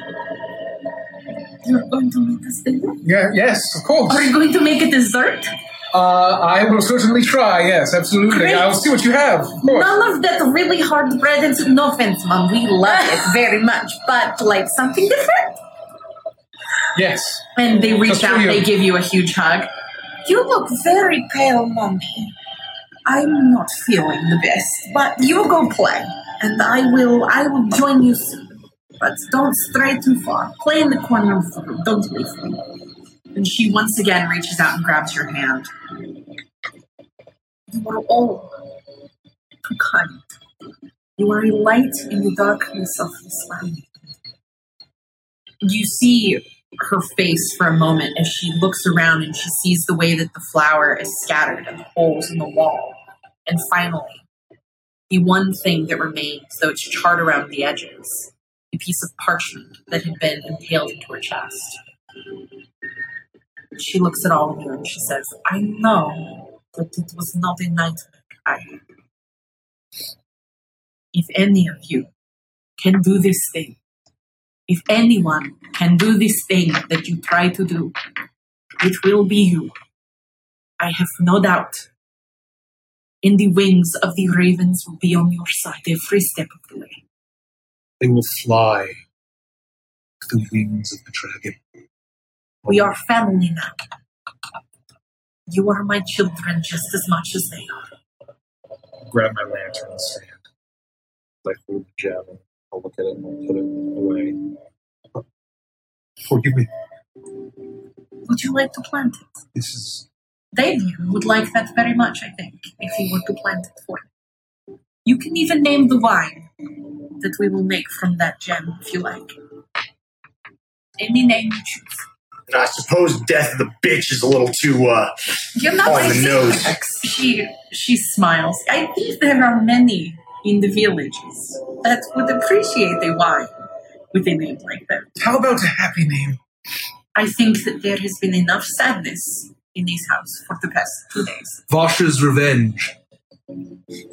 I like it. Hear, hear. We will put it in the largest of the fields. We will once again brew the finest champagne that the Barovia has ever seen. And Vasha, through you, will have her revenge. So you are still in the room with Stefania, and the children are playing off to the side as she says this to all of you. You are a light in a dark land. You will do good here. We've had enough for 2 days. Let us find joy in the rest of the evening. Unless you plan to leave. You will stay tonight. Yeah, we're staying. Until you have someone back here. Do we have any way to send a message to Davian and the rest? The ravens, they the storm picked up but 15 minutes prior, I think. The ravens flew out to the edge of the forest to see what it was all about. And then she came.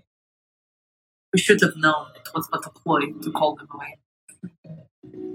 But we will wait with you. We will not leave you until they return. But when they return, I will send one to Davian and let them know that I am fine and what you have done here for us. Do you feel like she understands just from the words that she's saying that she fully comprehends that we brought her back? Yeah, she said she knows it wasn't a nightmare. I see. Okay, just making sure. Like you said, enjoy. What shall we have for dinner? That is on you. What are you making? Yes, what should we have? And I roll up my sleeves. And I say, the pantry is there. Anything that you need should be available. Meat of all kinds, seasonings. We stock up. Just don't even lift a finger. We'll figure it out. Worst case scenario, it might not be the best, but we're gonna do all the work. You that put us sounds to work. Lovely. I don't. I'm not an expert or anything, but Lucas and I have to feed ourselves during expeditions, so I know how to make a few things. I mean, we just used to make hardtack out on the plains, but nobody wants to eat that, trust me. I look in the pantry and see what there is. There is a plethora of things. Let me know what you like, and I'll tell you if you find it. I don't know. Probably just something too creative. You have everything you need to make shepherd's pie. Okay. So I will take some mince. So basically I'll just do that. I'll just make a really hearty shepherd's pie. I'll assist in any way the professor tells me to. Yeah, we could all help, and, you know, I'm no expert. She stops you from helping. You play a game of cards with me, yes? Well, excuse me, what? Play a game of cards. I'll put my hands on Shepherd's shoulders and just kind of lower him into the sea. Sure. Do you have a particular game you like? She reaches into one of her pockets and pulls out a deck of cards. They're covered in flour. Look, the adults need something to do when the children go to sleep. What is your wager? I just, take out 5 silver pieces. I consider it done. And I'll slap 5 silver on the table, slide it out. Doles out the cards, and you play a game of cards. I need you to roll D20. Oh my God. A 10. Okay. Not very good. She is... 5 more, new hand. And she puts in 5 more, and she takes a new hand. I'll do the same. Okay. Roll again. 4. She's whooping me. Don't tell me what they are. So I should tell you that. Yeah, okay, don't tell me what they are. You're essentially playing Barovian poker. Oh, my bad. Well, I have a horrible poker face. One roll piece, and she begins to draw new cards for herself. All right, I'll slide it in.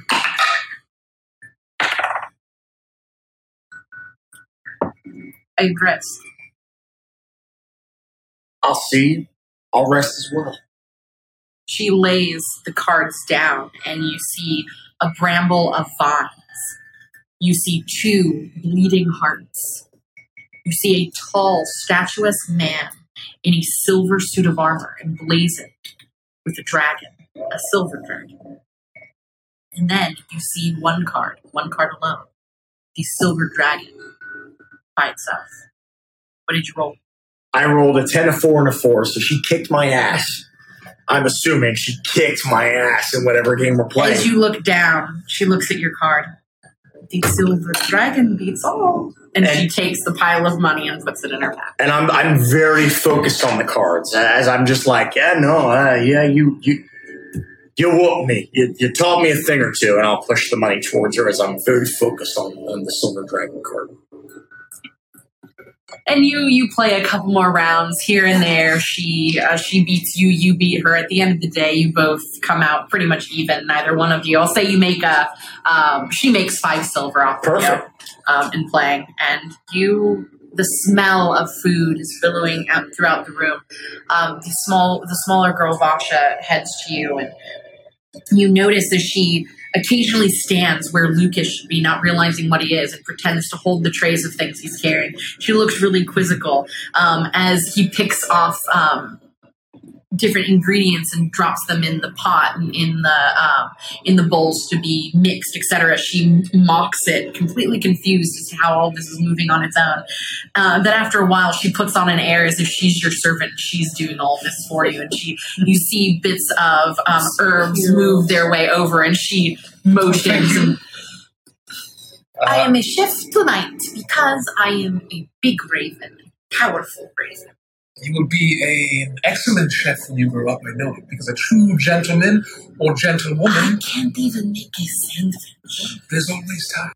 A true gentlewoman can always entertain guests. But I can eat candy with the best of them. Oh, I have no doubt.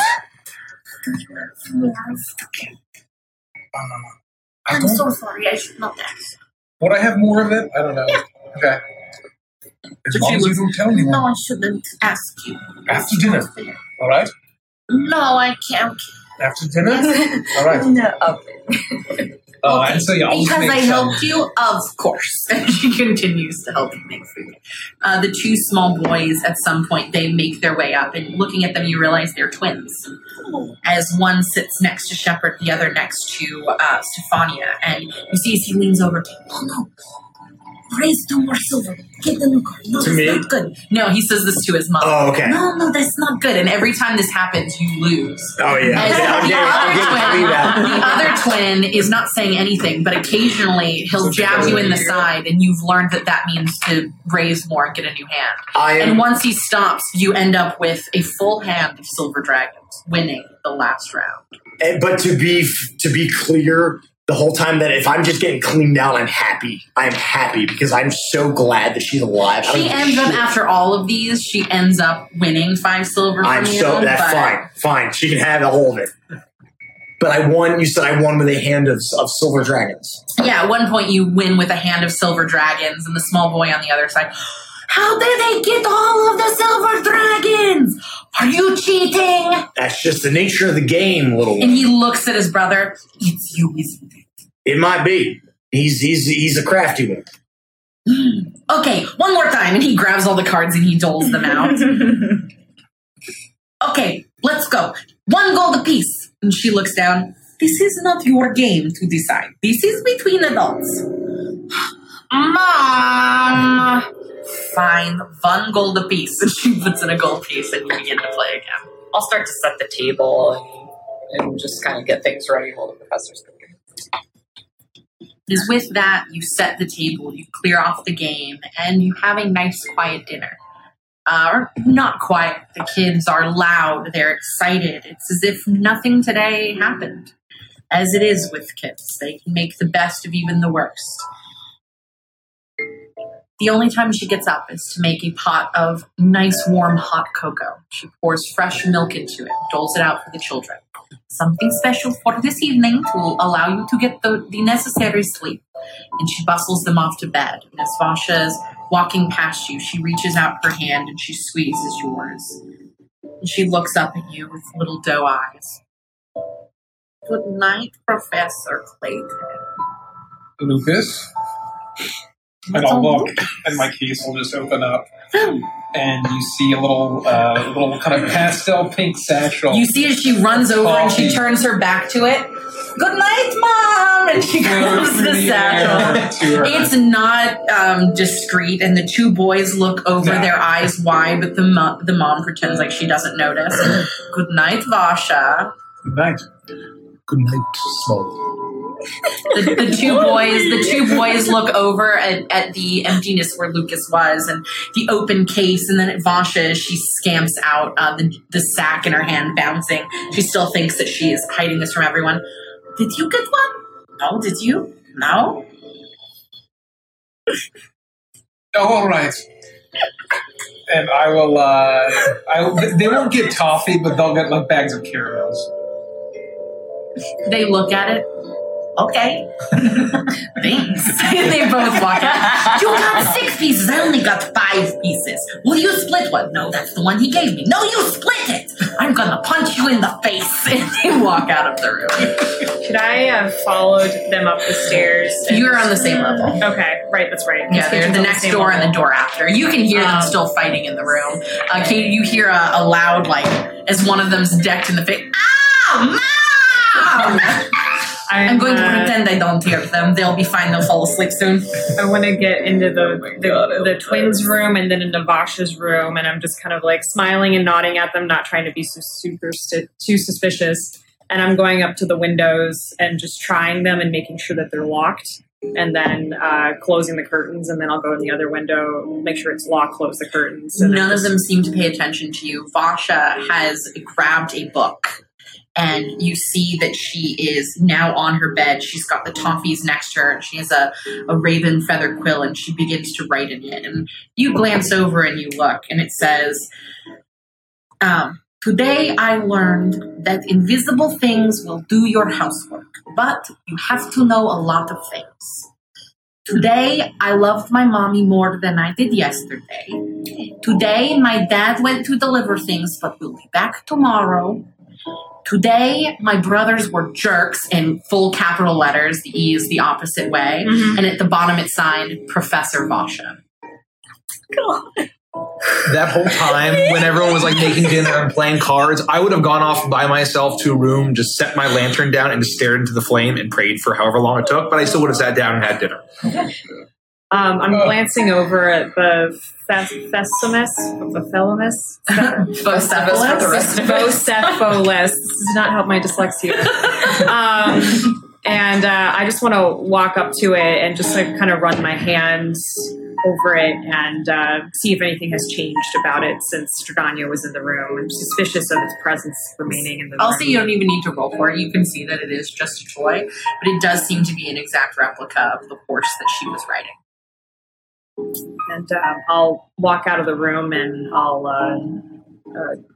peek my head back in as I'm closing it, and I'll look at Vasha. Do you want the door open or closed? You can keep it open. I will sneak to the kitchen later to get more snacks. Very well, and I'm gonna sneak to the kitchen to get more snacks. Be safe with me. Okay, goodbye. And I'll say, good night, my sweet raven. Your dreams be full of soaring skies and bright sunshine. I'll keep the door open and I'll nod at her and walk back to the kitchen. And you see as she starts scribbling again, you look over. That one was pretty. And by that one, I mean one of the ladies. I don't remember their names, but they're not professors, so it's okay. But she's the nice one with the big weapons. I'm searching the back. Most of it is misspelled, but you got the gist. Yeah. And you make your way back to the kitchen where everyone is still sitting around the table. Well, I'm not quick to run off for bed this evening. The boys will not be back until probably midday tomorrow, and I would be lying if I said the idea of walking to my room by myself right now was a comforting thought. So I am much enjoying our moment here. Well, we will stay until they return. We're not going anywhere. No. You are safe with us. I will not allow this room to fill me with dread. So I will stay in it. I will find joy. This is the heart of my family in this room. Nothing that happened here will ever make me run from it. It's comforting to hear. And I hope this evening and the laughter of your children is... And I made a nice hefty sack of silver from it. Yes. You I hope that our laughter has filled this room and pushed out some of the bad. And you are far braver than any of us could ever be. I don't believe that is true. You have risked your life on multiple occasions for a family you had no ties to. It may not seem like much, but to us, it is a lot. You did not have to head to Yester Hill. You did not have to do anything that you have done. But you did. And you did not know us then. But we are family now. And we protect each other now. I said it before and I'll say it again. You have no idea the things that you did for us. Yes. Everything that we've done is simply just par for the course, if you will.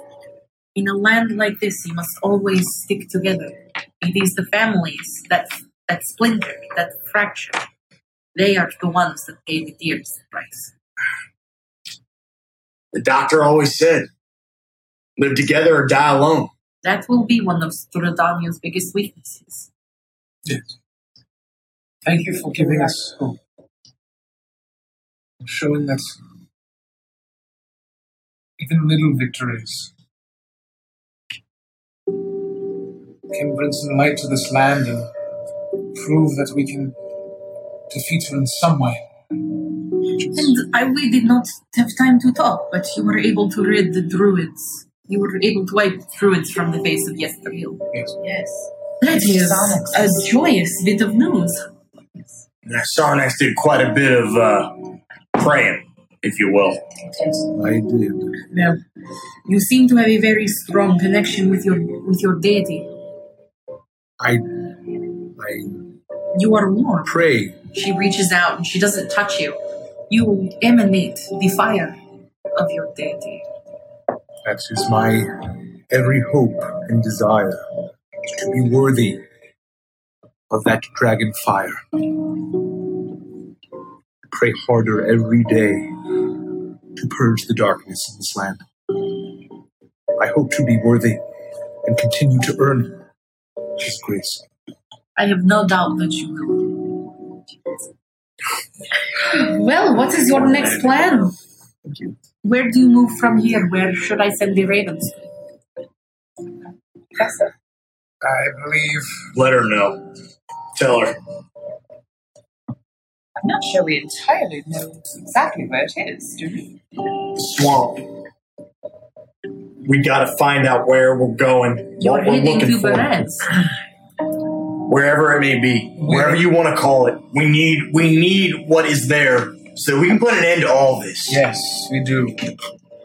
Just Davian, before he left, warned us against the great danger in Varese. It is very dangerous in Varese. I am interested in this dragon. An order of a silver dragon. Well, I mean, if it's on the way, there's no reason why we can't stop, like the professor said. I believe that should be our next course of action. But, I mean, they're long dead. Long gone, right? They are, yes. There might not be anything to find. The entire mansion is in the ruins. So it's just a bunch of rubble, then, is what you're saying. The foundation stands. There are ruins, but people fear to go there. Yeah, I mean, we don't fear much, and, what I know of the professor, he's going to force us there anyway, so we might as well make a sweep of it. I ask you why? Why do people fear that land, fear that area? The dead does not stay dead in Barovia. Not always. Yes, we've seen that. There are tales that it is an accursed place. Well, in what way? The story is such, when the leader of the dragons died, and he was killed at the hands of Strahdanya, the silver dragon himself, Argynvost, that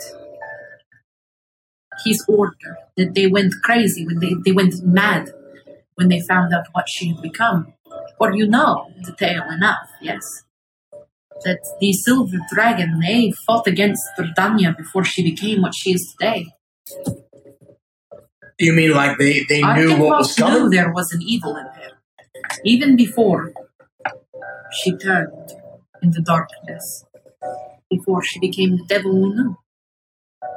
Perfect. When the land was new, before the mists filled about the borders, the order of the Silver Dragon was struck down.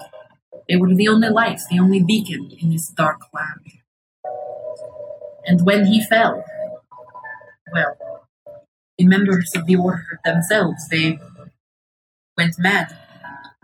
They went crazy when they found out that she was dead but would live forever. And now they are not of the right mind. Wait. Well, they are not now. Meaning they're still people who live out there.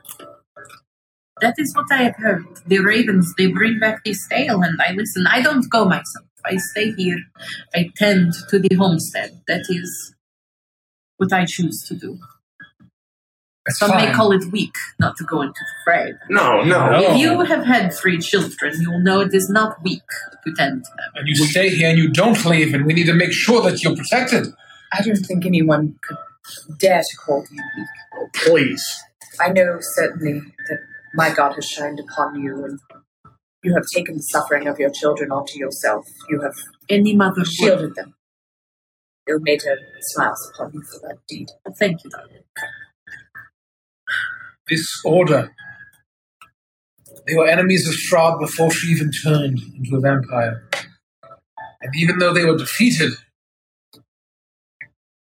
that just proves that there could be knowledge. There, even madness to that place. It's overrun by the wild now. We can handle the wild. It all burns the same. Yes. We can handle the wild, we can handle madness to a degree. I don't want to leave that place alone. If people have been staying away from it, there could be knowledge inside that helps us against Strahd. It's true. I think if you are looking for more allies, should the madness be cleared from those that dwell within, the Silver Dragon may be the place to look. You will not find allies in Varese, but family. That is far more dangerous. Family of... Though splintered, it is far more dangerous. Family of the Countess? She calls herself their family. Her family. Her brother? In Varese, no. Her brother lies in the crypt beneath Ravenloft. Yeah. In the castle itself. If she's ever watching over his bones. Oof. That changes things. He is the very reason Strahd is what she is. Yes. Well, I mean, what do you mean by that? She blames him, or he is actually the cause? Well, my knowledge of it is only just, and it may be wrong. No, we won't quote you. The tale I have heard is that Strahd loved someone in the village of Barovia, a woman named Tatiana. But Tatiana did not have the same feelings. And they were close friends. But Strahd wanted more. And then Sergei came to Barovia with the remains of their mother, who had died in transport to Ravenloft. Strahd was overcome with grief. This was before returning. And she spent her time burying her mother. And in that time spent, Sergei spent his time with Tatiana. And Tatiana fell in love with him. He was young. He was smart. He was kind. And Strahd stepped aside until the night of their wedding, and rage overcame her. She killed her brother with her very blade and sent his body flying from the balcony of Ravenloft. Tatiana was horrified. She ran from Strahd. She was wounded and in pain. Her heart was broken. And Strahd was unrelenting. She would have Tatiana. But Tatiana would have none of it. She flung herself from the very rampart in which Sergei plummeted. Her body was never found. So Strahd took the bones, and she buried them beneath Ravenloft to ever watch them. Well, we appreciate the information, of course. Is there a way in to that crypt, besides going through the front door? There isn't, sadly, but if you can somehow secure an invitation from Strahd, you can access the front door. Well, we'll check that one right off the list, I guess. You mean you have one? Unfortunately, or fortunately, or however else the hell you want. But you need the bones of Sergei. Well, I believe that it is the key to defeating her. Oh, well, you are going to have a very difficult time trying to get those bones out from under her nose. Do you have any advice? Sneak in when she sleeps? That's not wrong. Does a creature of vile darkness like that even sleep? You're asking a rhetorical question there, Sarnay. I do actually think she does. Wait, seriously? The druids that live in the woods, or used to, I guess. On Yester Hill, they would replicate her sleeping pattern. If you notice, there were cairns about the hill. Yeah, we saw. They sleep in the dirt at night. The druids did. Yes, they worshipped Strahdanya. What the hell? At least the story goes that they do this because she sleeps in the earth. In a tomb of her own making, inside of the crypt. It would be dangerous, but she lies near the bones. Wait. How often? What was the pattern like? They would sleep in the evenings most of the time, but whether Strahdanya sleeps in the evenings, I don't know. I've seen her both in the evening and during the day. I mean, that seems a little too often. I don't know the first thing about nothing, but I would have thought you said, like, once a month, once a week. I am not every sure. day, every night? I don't know if she does. She's still a being, living or dead. Well. Such great power that she wields, it must take charging. That's useful information. Thank you. But whatever I can do, any question I can answer. You've been more help than you can ever know. The lovely thing about staying at home is you hear the tales of the ravens much more than the men do. You don't realize I can hear them chirping away. Well, you'll stay until your family arrives back and then we'll set off for... You will stay until midday tomorrow? Do you think... Do we have the time?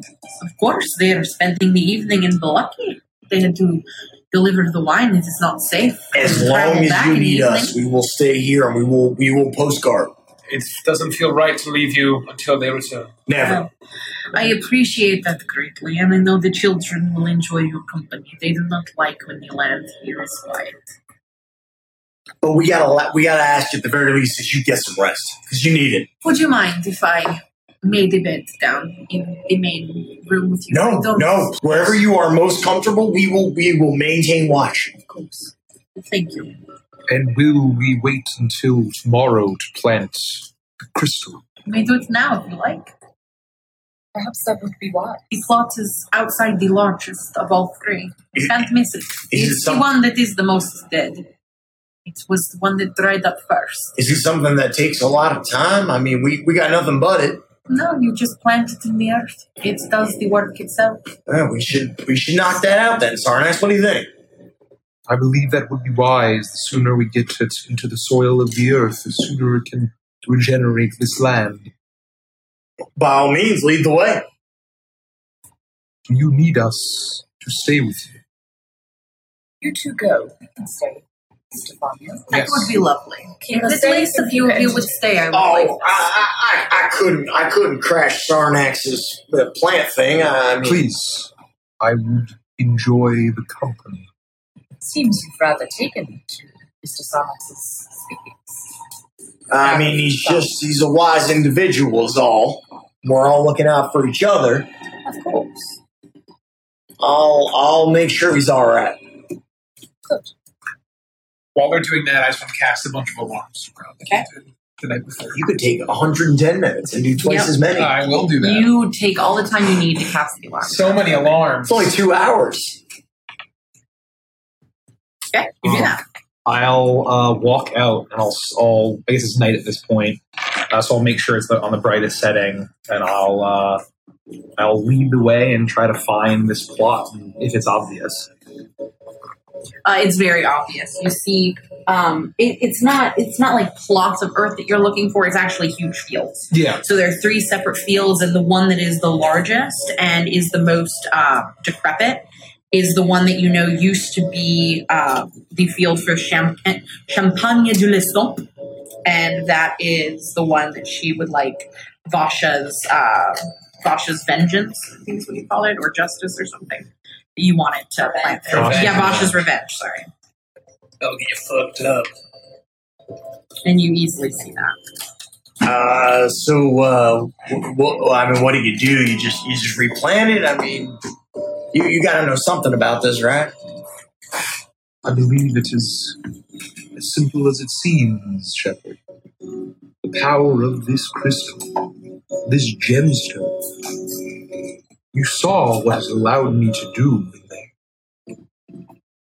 I mean, I've never seen anything like it. Let's be realistic here, Sarnax. I don't even know what I saw.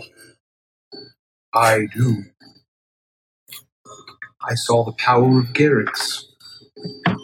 I saw the confirmation that I am on the right path, and that Strahdanya will burn in Dragon's fire.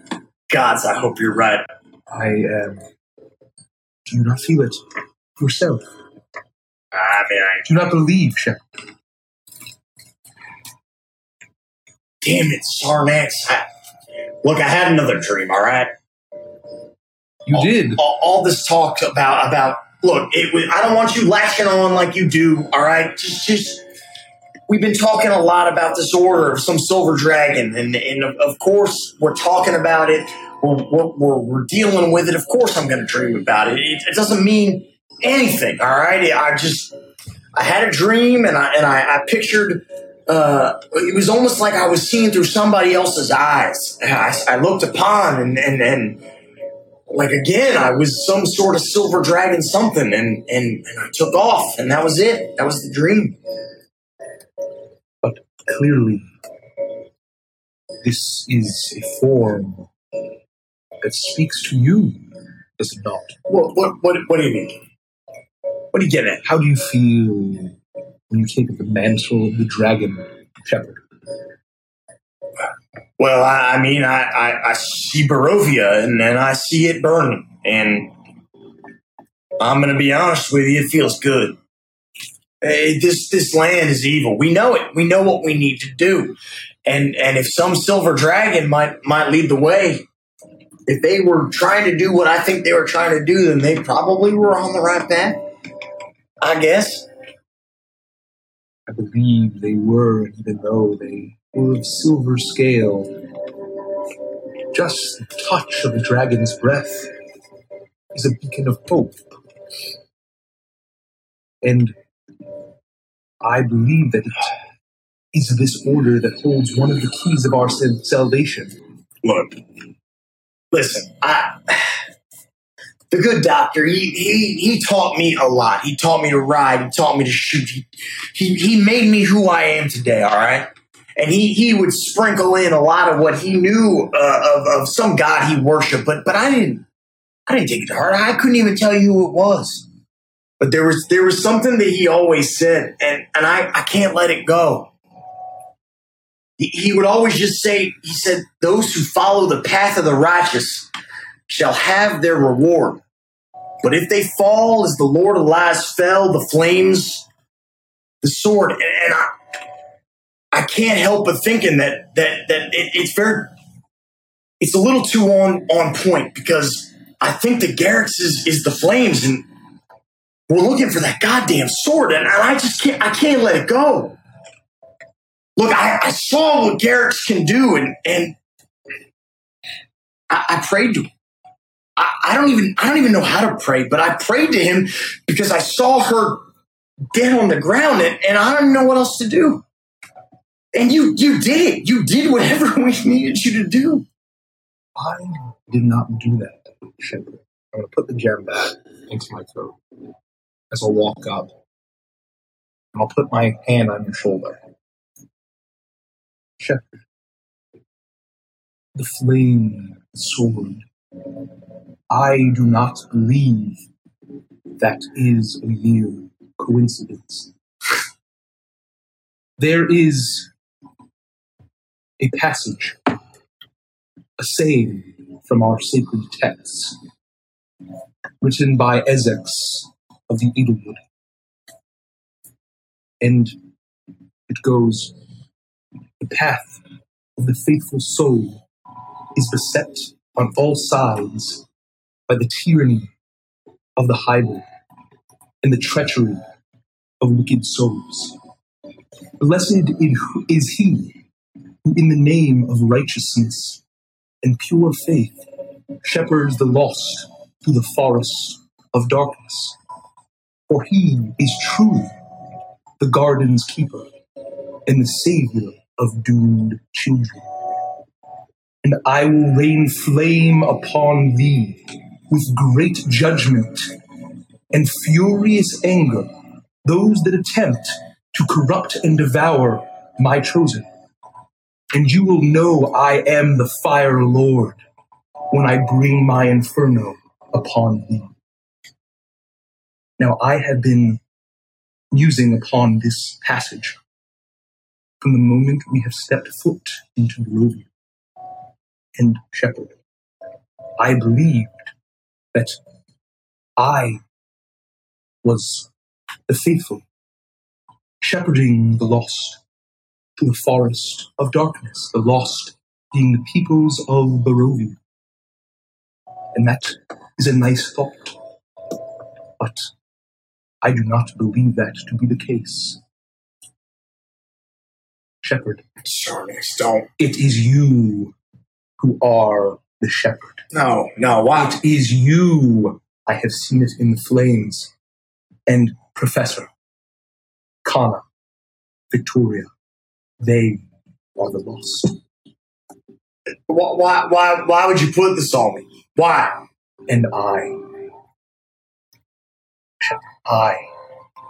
am the inferno. I do not believe that I will be returning from this land. I do not believe I have a place back in Avantris. And whatever it is we achieve here will be my end.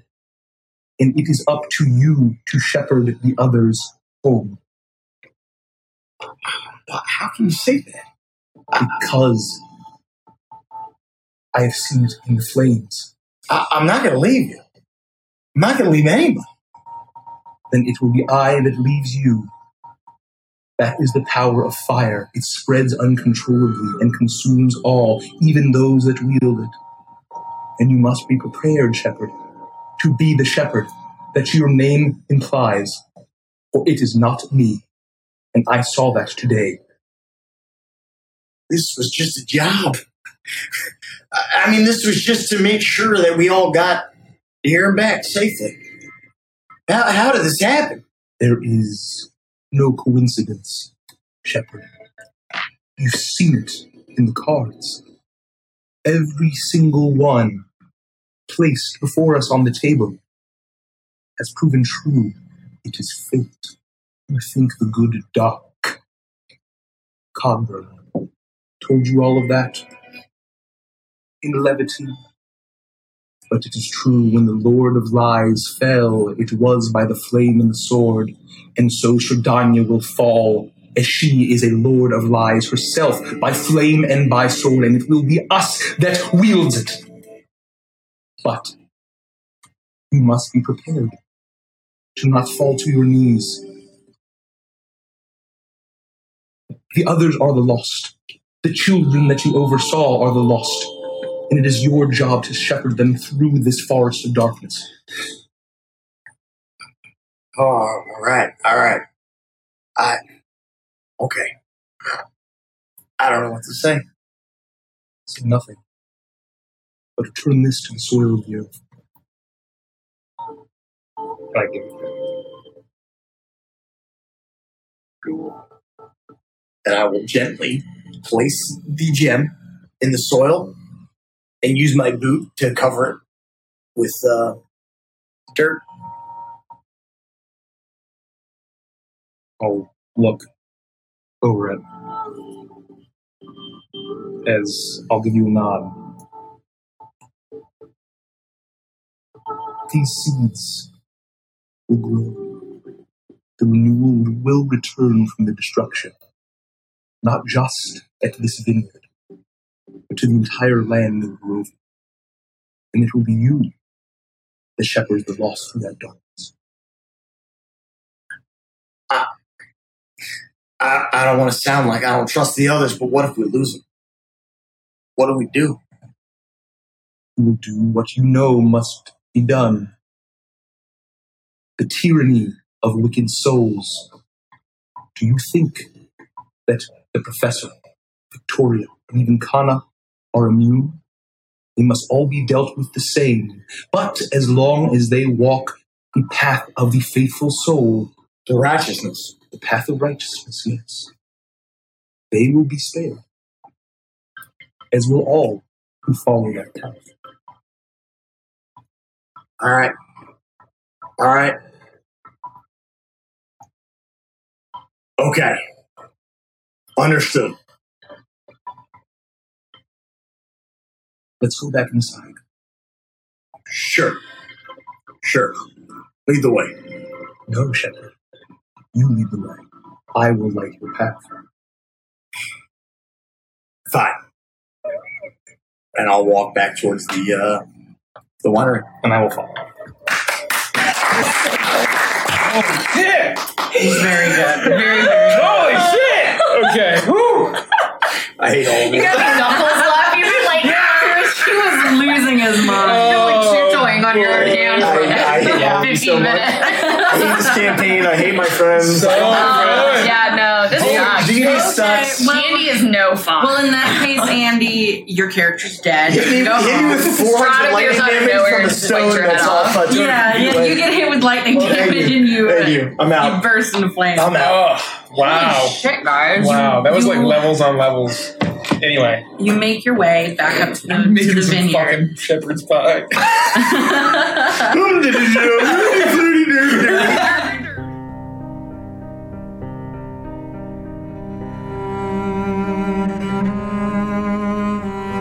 Two Were-Raven resurrections in a row? It's getting a little old at this point, don't you think? Regardless, I've sent my message, and I think they are finally experiencing the fear that one might consider prudent. Murdering mothers is nasty business, but sometimes you need to remind the people who is in charge. Now that the evil druids and their blighted treant have been purged from Yester Hill, where next shall they cause more troubles than they fix? Find out in the conclusion of Chapter 7 of Curse of Strahdanya, Creeping Rot. In the meantime, if you wish to watch Legends of Avantris tell similar stories of Dungeons & Dragons every week, you can follow us on Twitch, you can also enjoy our many campaigns on YouTube, support us on Patreon, and join our community on Discord. All links are in the show notes. We welcome you to our Avantris family.